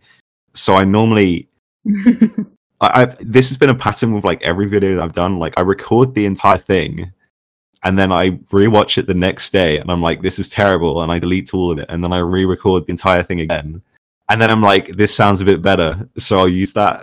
it's like really? All of it? I've- oh my gosh! I've been trying to change, but like that is literally what I've been doing like the entire time. So yeah, that's part of the reason why videos take so long to make is partly because of my laziness, partly because you know I just mess up on stupid things, and partly because you know I'm, I'm just like a perfectionist. Like everything has to sound and be as good as I can make it. But yeah, the recording process is even though I I uh, I do mess it up quite a lot. It's probably the easiest process out of making a video. It's the editing which is really time consuming if I make it look good, and the scripting is just like that. The scripting requires the most work because it's like you actually have to think because editing takes up time, but at least you can kind of like be a robot and just like switch your brain off, but just like Mm. you know just work through the video, just adding like you know transitions or you know whatever seems good and I've kind of like learned how to do that automatically after editing for years. But it's the scripting which is like which can make you exhausted. That's the video process. It's it's not nice, but it's rewarding. So, what's next in terms of Attack on Titan videos? I think I, I I feel bad because I've been teasing this video to like people who watch Attack on Titan for like almost a year now. um but I, I, I wanted to be like at the stage where like I've improved my writing to a point where I can give this character justice, as much justice as I can. Probably the next Attack on Titan video will be on the boy himself on uh on Reiner Braun. Yeah, he's he's definitely How did you say that name? Reiner Braun. Brown Braun. Just don't don't disrespect my accent. but yeah, if you don't disrespect the German language, I won't disrespect your accent. touche, touche. Um, but yeah, on, on on the stuff about himself. So he's probably my favorite character.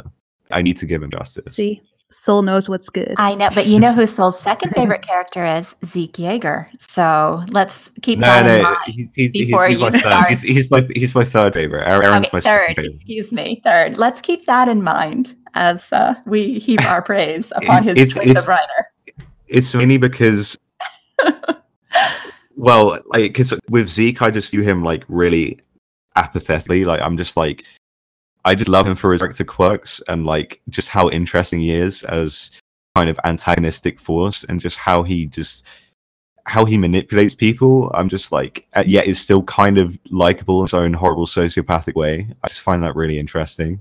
So yeah. Yeah, I I agree. I'm only kidding you, but yeah, he's he's um a welcome addition to the cast. So we saw on Reddit that you got a lot of love, and obviously your uh, YouTube comments have been very kind as well. How has it been dealing with popularity? It's a really strange feeling, uh, a feeling that I probably won't ever come to terms with because it's like a complete juxtaposition from my real life. like, obviously, yeah, I, I get along with people fine, but it's not like if I show up somewhere, someone just randomly comment, "Hey, I know you, and I love your videos. I love you." Like that just doesn't happen in real life. So it's kind of like surreal in that aspect, and it's interesting because like whenever I watch YouTubers or I see YouTubers like get a lot of respect, I'm always like really skeptical. I'm like, hmm, there's some there's some brainwashing, there's some Zeke Yeager action going on here. Like I'm really, really you know interested in understand why. And then I upload my videos and I'm always like analyzing what I say like really intensely, like uh, seeing if I made a mistake, seeing if I something that could be inferred as you know something wrong or like me or whatever. I overthink about everything that I say, and then still, despite that, seeing people like giving me compliments, it's just like it's it's honestly surreal. Like I, it's it's it's something that you, you can't really put into words. It's just like a thank you isn't enough because it could just sound disingenuous and like you don't want to ignore it. But it, it's just it's it's it's crazy. It's crazy. Um, obviously, I do get odd like comment where it's like your video sucks. Uh, kill yourself or whatever. Like, but that's just like inevitable on YouTube, especially um, especially if your videos get like, you know, they hit the algorithm and they get a lot of views, but it's still like 95, 99 percent of the comments are just like, "Well, good shit, man. Keep it up." And I'm like, "Wow, I wish I could be treated like this in real life. Like, it's it's it's, it's honestly great. It's um." it's, it's done a lot for my confidence as well. Um, I don't like to, you know, ever fall into that trap of like being egocentric. Like I'm always skeptical, but whenever I get like a compliment, uh, whenever like if I'm overthinking something or like being super analytical, whenever I just get like a nice compliment, which is like, I, li- I like your videos, you're a good person, keep on doing what you're doing. It's just like it's just something wholesome. It makes you think, oh yeah, this is this is worth doing this is worth doing. Like it actually affects other people because I'm I'm in my head all the time. So it's like the fact that it has an external impact on others is just like it's just something that I can't even come to terms with really. Yeah, so popularity hasn't really been hard.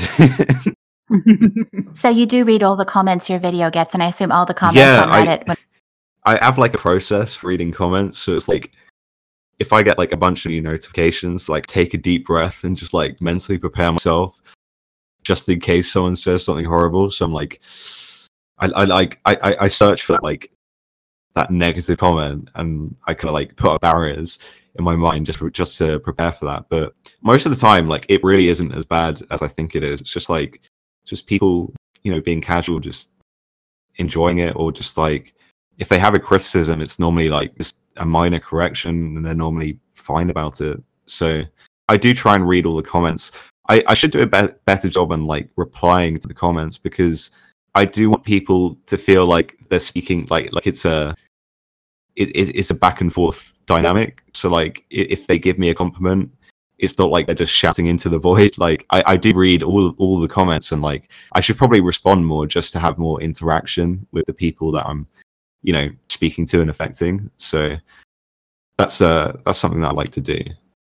So I have to ask, based on what you said, have you had a real life fan moment? Have you met somebody realizes that you saw um, madness and reacts to that, or has that never happened to you? I met someone at uni who knew that I made videos, which was like it was kind of a surreal situation because like I'm not I'm normally quite awkward, but then like when that happens, when I'm put in a dynamic that I didn't expect and I find surreal, just like what is going on here? Uh, so I probably I probably came across as like really dismissive, but like it actually meant a lot, and they were just appreciative.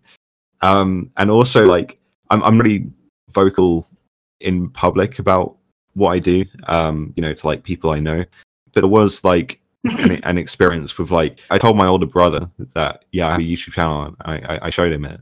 And like he told all his like 30 year old friends about the channel and it was like was his birthday uh, birthday party a couple of weeks ago. And I've never met these people and I turned up there and like they all heard of my channel. And they're all like coming up to me just like oh yeah what you're doing is awesome. And like oh it's crazy that you've got like th- th- this many people subscribing. And I'm like it, it, it was crazy. It was just like wow okay it's it's honestly it's it's surreal. Like getting comments online is surreal, but like talking about it in real life is like even more surreal. Especially as I hate like being egocentric. It's just like I just find the, the situation really awkward but awesome at the same time. So So when you meet people and um, let's say the conversation, you know, what do you do in your spare time? At, at what point will you introduce to somebody that you've met, or will you? I mean, is it? I'm sure it's not something you're embarrassed by. I'm sure you're very proud of your videos. Uh, are there times in real life where you introduce people to your channel? And yeah, I'm Soul on YouTube. I'm normally against it because it kind of like I, I only say mention to people that like I'm already close with and already know. If I'm meeting a new person and then I just say, hey, I've got this YouTube channel. It just seems like a ploy to try and impress them. Um, and it just seems kind of like disingenuous. So I, I only mention it to people that like are either relatives or like I'm I know really well. but besides that, like I try not to mention it that much because I don't want to come across as someone who's just like like trying to impress people or like trying to you know flex on the kids you know flex with the mad number yeah it's I don't know. It's it's difficult. It's difficult. Yeah, it really is. I like I don't know your first name. I know you as Soul, but it must sometimes feel like two different people. Yeah, it does. It honestly does. Like obviously aspects of my real life weird personality does, like seeps into my videos a bit and then like the confidence that I gain from, you know, people liking the videos seeps into my personality a bit. But a lot of the times it is like night and day. Just the the the personality difference. And I feel like I mean it hasn't really done me any harm when I mention people that I have a YouTube channel. So like if if I play it off in the right way without trying to seem like I'm trying to impress them, then uh then I I, I think I should do it more because it's just like it's just something interesting. It's just like an interesting conversation topic to have, just like the entire online world and YouTube. Yeah, real life and virtual life normally don't cross over, but I might I might try and I might try and integrate that more. I think I've asked you this privately. Do you want to make a career of YouTube? Do you I mean obviously you're in school right now. That's taking up a lot of your time. Is whatever career that you're going to school for do you see it transitioning into a YouTube career or is this just very much a phase in your life, a creative outlet that you imagine will be replaced with something else? That's a good question. I mean, right now I'm I'm doing a degree and with with without YouTube, I'd like to at least have a degree just for that security. I, I, mm. I know people, you know, have mixed opinions on whether you should have a degree or not, but having a degree does help quite a lot, especially now when degrees are a you know everyone has a degree. It's kind of like a requirement for a lot of jobs. to just that like security, definitely staying in school to get a degree. Um, and then as far as YouTube goes, I want to try and balance the two if I could make a career out of YouTube, like that would be the dream career. Like, like I, I, wouldn't like that. Honestly, like if if if your passion aligns with your work, then that's like that's that's the best thing ever. So if it does grow to the stage where it's like valid as a career, then that would be probably the best path in life for me to take, um, and just see where it goes but it also brings up the question of like how long in general would YouTube last? Because it's kind of questionable with the longevity of, of the site. Like, I wouldn't want to put all my eggs in one basket. I'd love to have a job out of YouTube, but I still want to keep other options open. Ideally, yeah, which sounds sensible.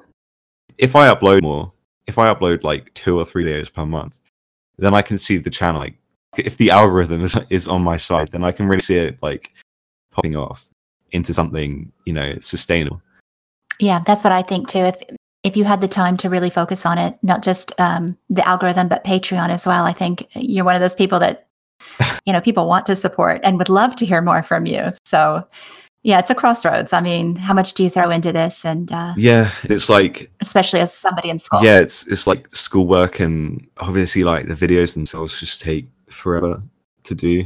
Um which is why I think like I should try and be more open about the process and like be more cooperative with other people. Like if you give me either proofreading or like give me suggestions because because I work completely independently, it just takes such a long time.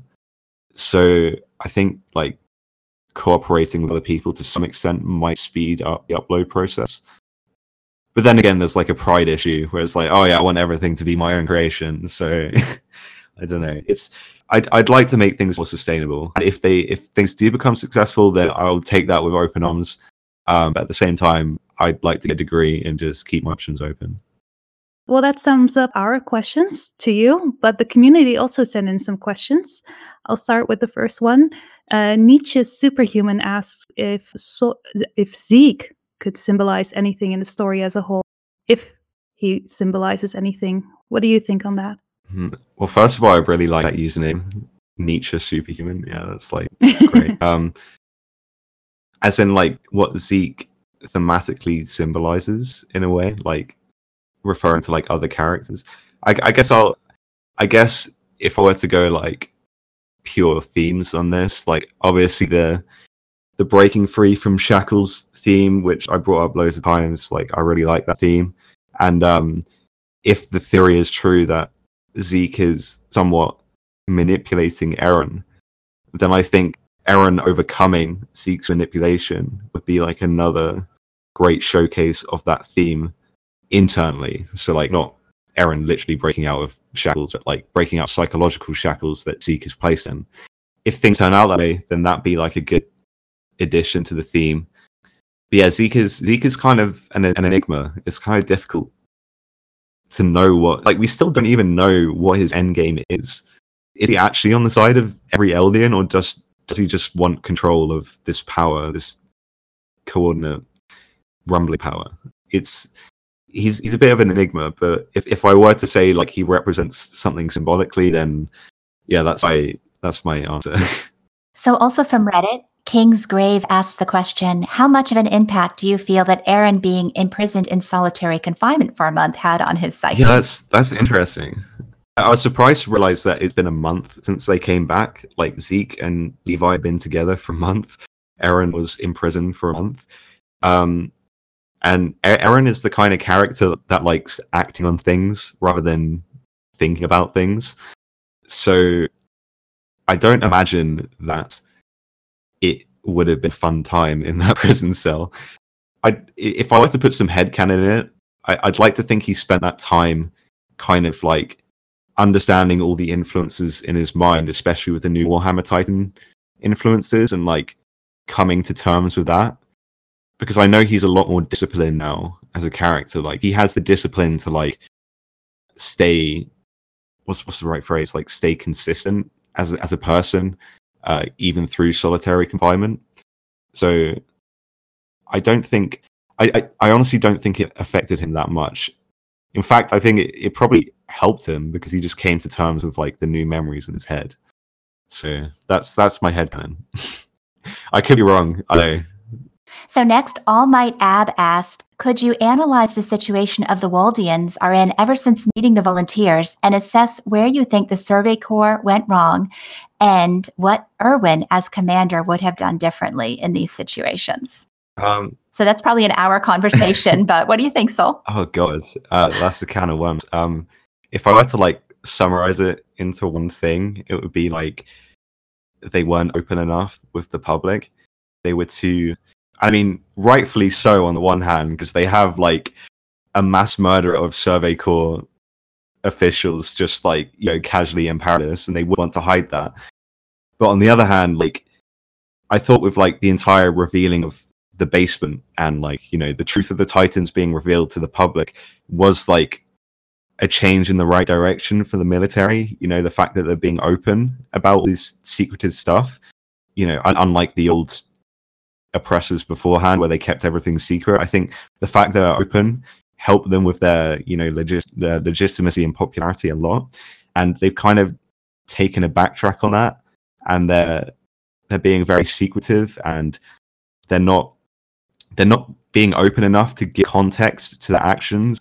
Like in context, we know why they locked up eren but the public weren't given that context.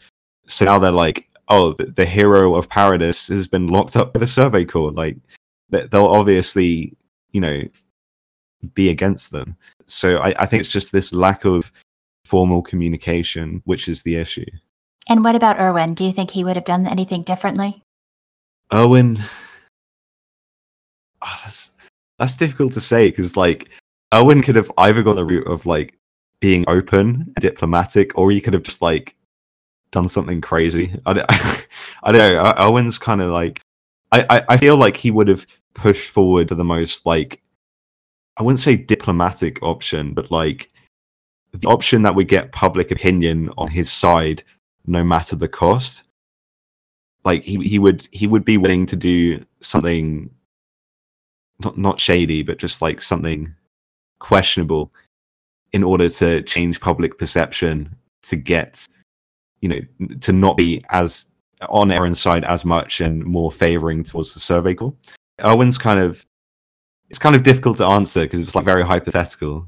I don't know if you would have anything more interesting. I've avoided this question. I mean, I get this in my inbox pretty regularly. Uh, what would Eren do different as uh, in these situations? I, I because I do think Hanji and Erwin are very different, but they're both smart people. They're both capable of being underhanded. They're both capable of being transparent. I mean, they.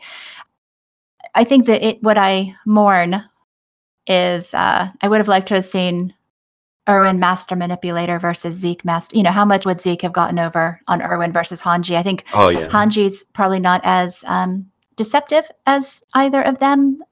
You know, it, it, it, would have been more of a psychological battle between those two characters as opposed to Hanji, who more like the inventor, uh, the researcher. I mean, Hanji asked the right questions, did the right things.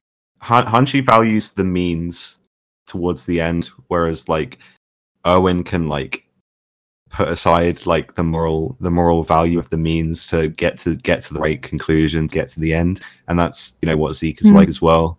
He doesn't care about the means. He'll do whatever he can to get to the end. So it, it, it sucks for hanji because like i swear in like any other situation she, she'd be like a great politician. Like she'd be great at that. But it's just like it's because the world is so crazy and you know everything's so like absolutely bonkers now that like fucking just the world's against them. They're being they're having internal conflict. They're you know Floch is around just Floch like lives. Let's just say it. Floch like, lives in this world. Yeah, yeah. It's like you, you can't handle that with like a moderate approach, which is it's just a shame because like she'd be great in any other situation, but it's just this one. It's just difficult. Yeah, I don't think it's for her. Okay, we have one final question, although I don't know if it's really a question. It's from Shitty Rehash, who says that he thinks the idea of free will, or the lack of it, memories, and ideologies, and how they affect the characters in the story, as well as just Eren in general, would be excellent topics considering the development in recent chapters. But I think we kind of covered that during the chapter discussion. So if you have anything to add to that. Yeah, we kind of we we kind of like that was kind of like weaved yeah. into like every answer of like all the chapter. Um they affect the characters and so it's see i'm it's it's it's annoying because like i'm entirely on the free will side because i like characters to be you know mm. their own people and not be stripped of their individuality but i don't know this is like this is uh it's, it's, it's an interesting development. It's an interesting theme that's uh being put in the story this like manipulation or just like this kind of like outside force kind of what's what's the right word? Not manipulation but affecting characters like armin eren mikasa just everyone pretty much. Everyone except for zeke maybe. I don't know. Zeke's kind of affected by grisha though so. Yeah, he's got some daddy issues. Yeah he has some some some daddy issues that he needs to take care of. I'm I'm still like Zeke completely contradicted himself so many times. Like was because like a part of the a, a big debate was like his speech during the suicide charge where he was like he was like really angry at the survey corps and he was like angry at his dad for this situation he, he wasn't putting on an act in front of anyone there he was that was like all internal monologue so i'm unsure if like Isayama needs to like retcon that or like if it's actually valid in understanding what Zeke's mindset is because he's he's just contradicted himself so many times like I don't know what to make of his character at this point Zeke and Eren are the new basement. They are the mystery. yeah So on Twitter Soul, we had someone named, I guess, Polka. Uh, Polka, I think, yeah. okay. Any early opinions you'd like to share? And how are you enjoying the glorious memes from this chapter? Which has been your favorite meme from this chapter? Um, pro- I probably have to go with the obvious one and just go with Zeke. Just you know, Jojo running just out, out of the forest. Like it's just too good. It's, it, it was one of those spoilers. It was one of those tech spoilers, like the other ones. Like Falco has a bubble bath, Armin punches Eren, and then it's like Zeke just like runs away. it's like what's like, but just like seeing it drawn in just such like a, it was just so random. I just love Zeke so much. He's just so quirky. Um, but yeah, that, that was my favorite meme. Um, there are, I haven't seen many other memes this chapter. Like, I think Floch's. what what other memes maybe are there? Floch's finger in the air. You know. Um, I think that maybe the Oh, memes God, the yeah. fandom created after. yeah. Yeah, it, it definitely has to be that Zeke meme. It's, it's Yeah. just like they're, they're always always you know the most iconic. My favorite ones are like where um Eren runs into like a burning building and Zeke, Mikasa, and Armin are like on the floor, covered by this big Oh wooden god, yeah, yeah. structure, and he just runs out saving Zeke. I haven't seen that one. No, I I'll send I- it to you. I I I I mourn literally mourn all the um all the fandoms of my years past that I've missed because this Attack on Titan is my first time in fandom. That you know you could actually be in a community where you deal with your heartbreak by memeing about it, and yeah, it's glorious. This this fandom is uh, you can just you know half an hour after the chapter is released, the memes begin, and uh, it's part of our five stages of grief, I guess. Of course, there is th- there is the entire Eren did nothing wrong meme, which Yeah. is like turning into a Griffith nothing wrong scenario right now. Like it's.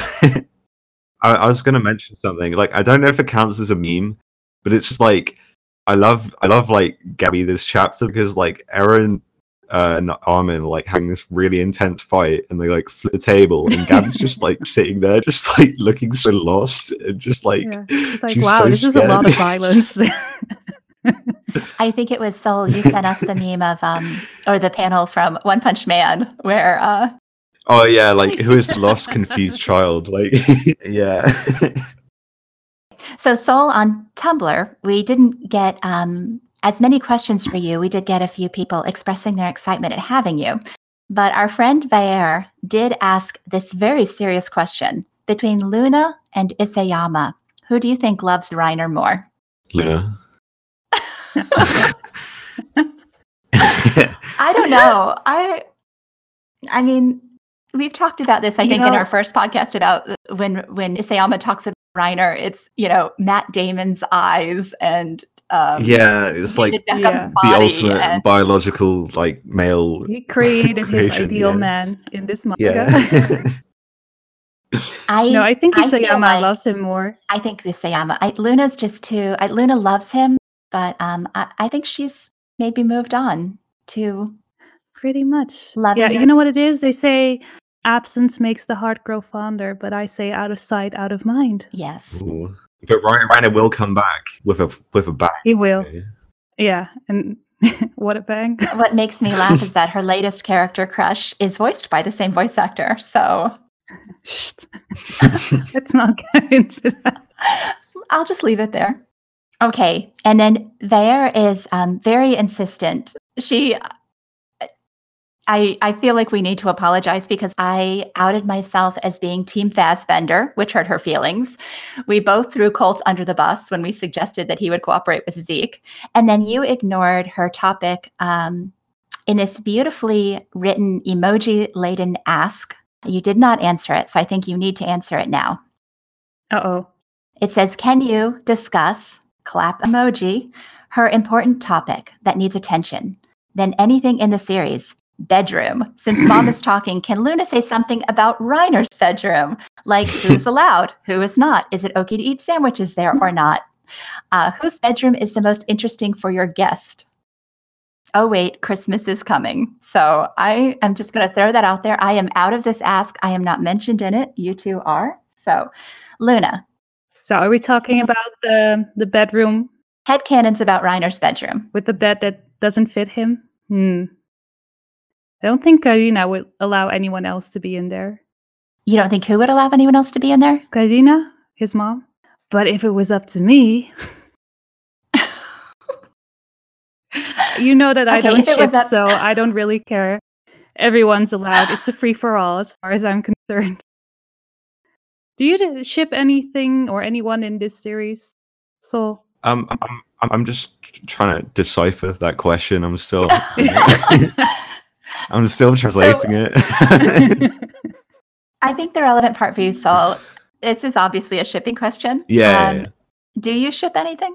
Or would you rather not say? It's it, the smart thing Um, would be to say, I ship nothing, which is what Luna says. but it's true. I ship nothing.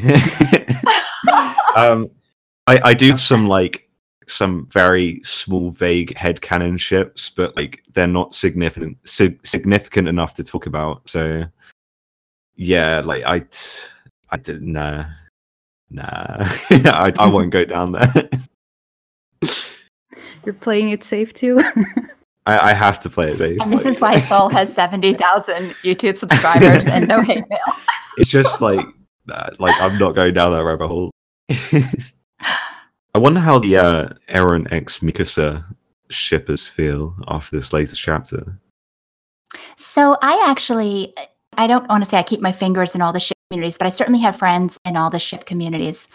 And, um, you know, I like to ask them, you know, how are you doing? How did this affect you? How are you feeling right now? And what's interesting is that Eren and Mikasa, Eremika, have always been kind of like one of the tiniest ship communities. You'd think it's the most obvious ship.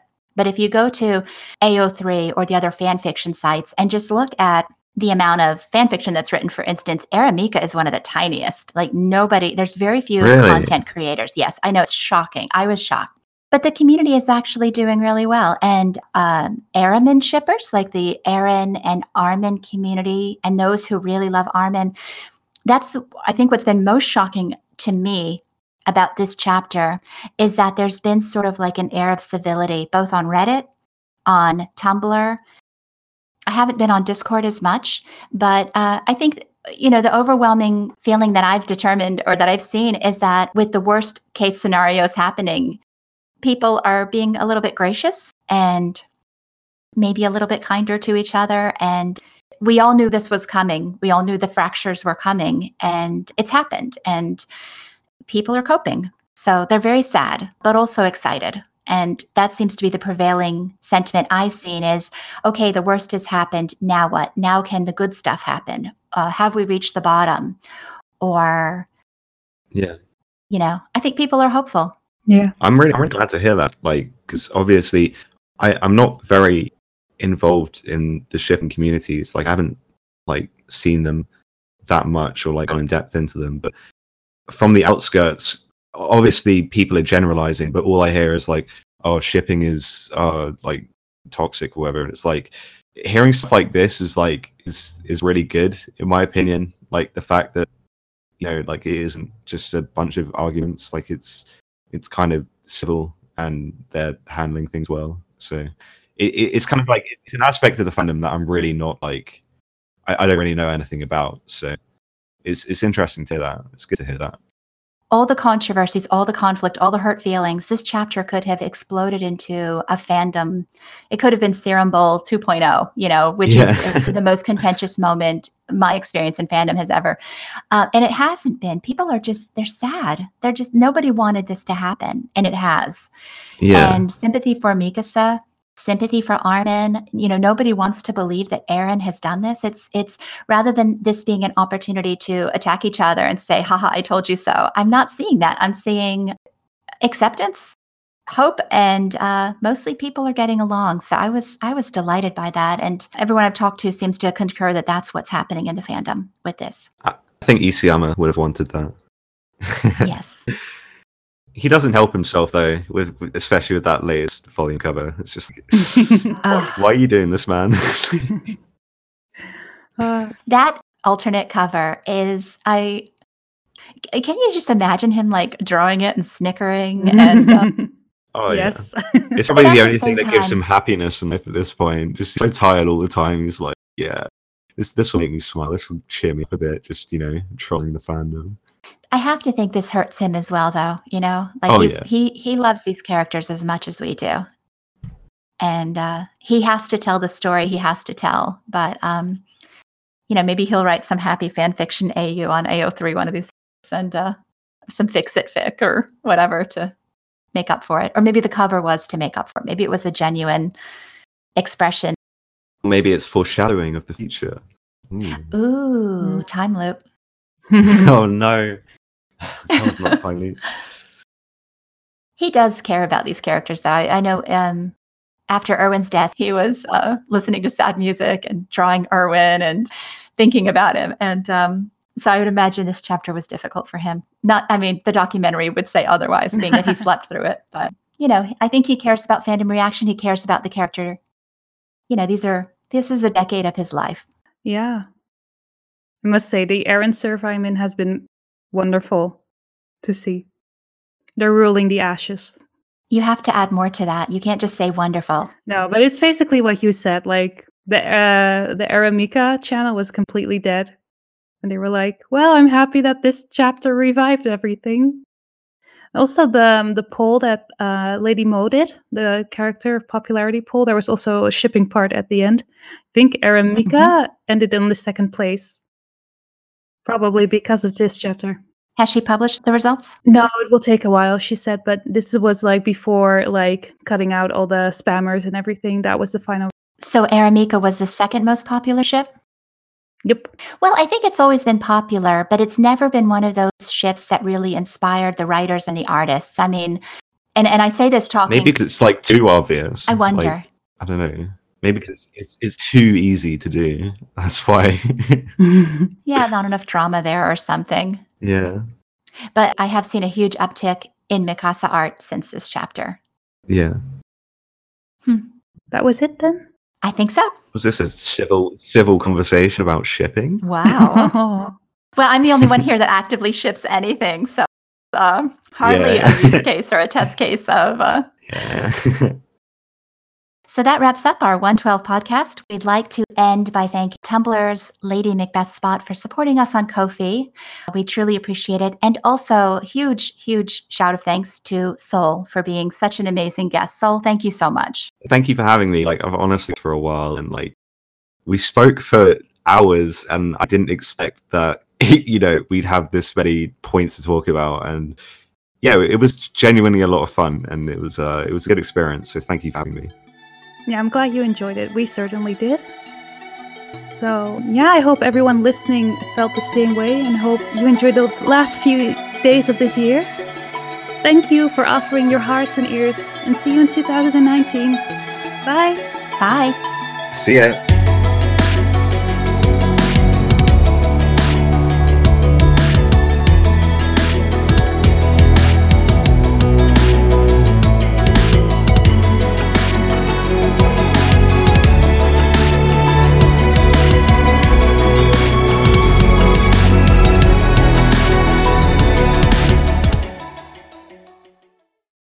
See ya. See ya. I liked the Oh. see ya, Soul. I liked it. Although I would have preferred you to say carry on. Carry on. Move forward. Carry on. oh.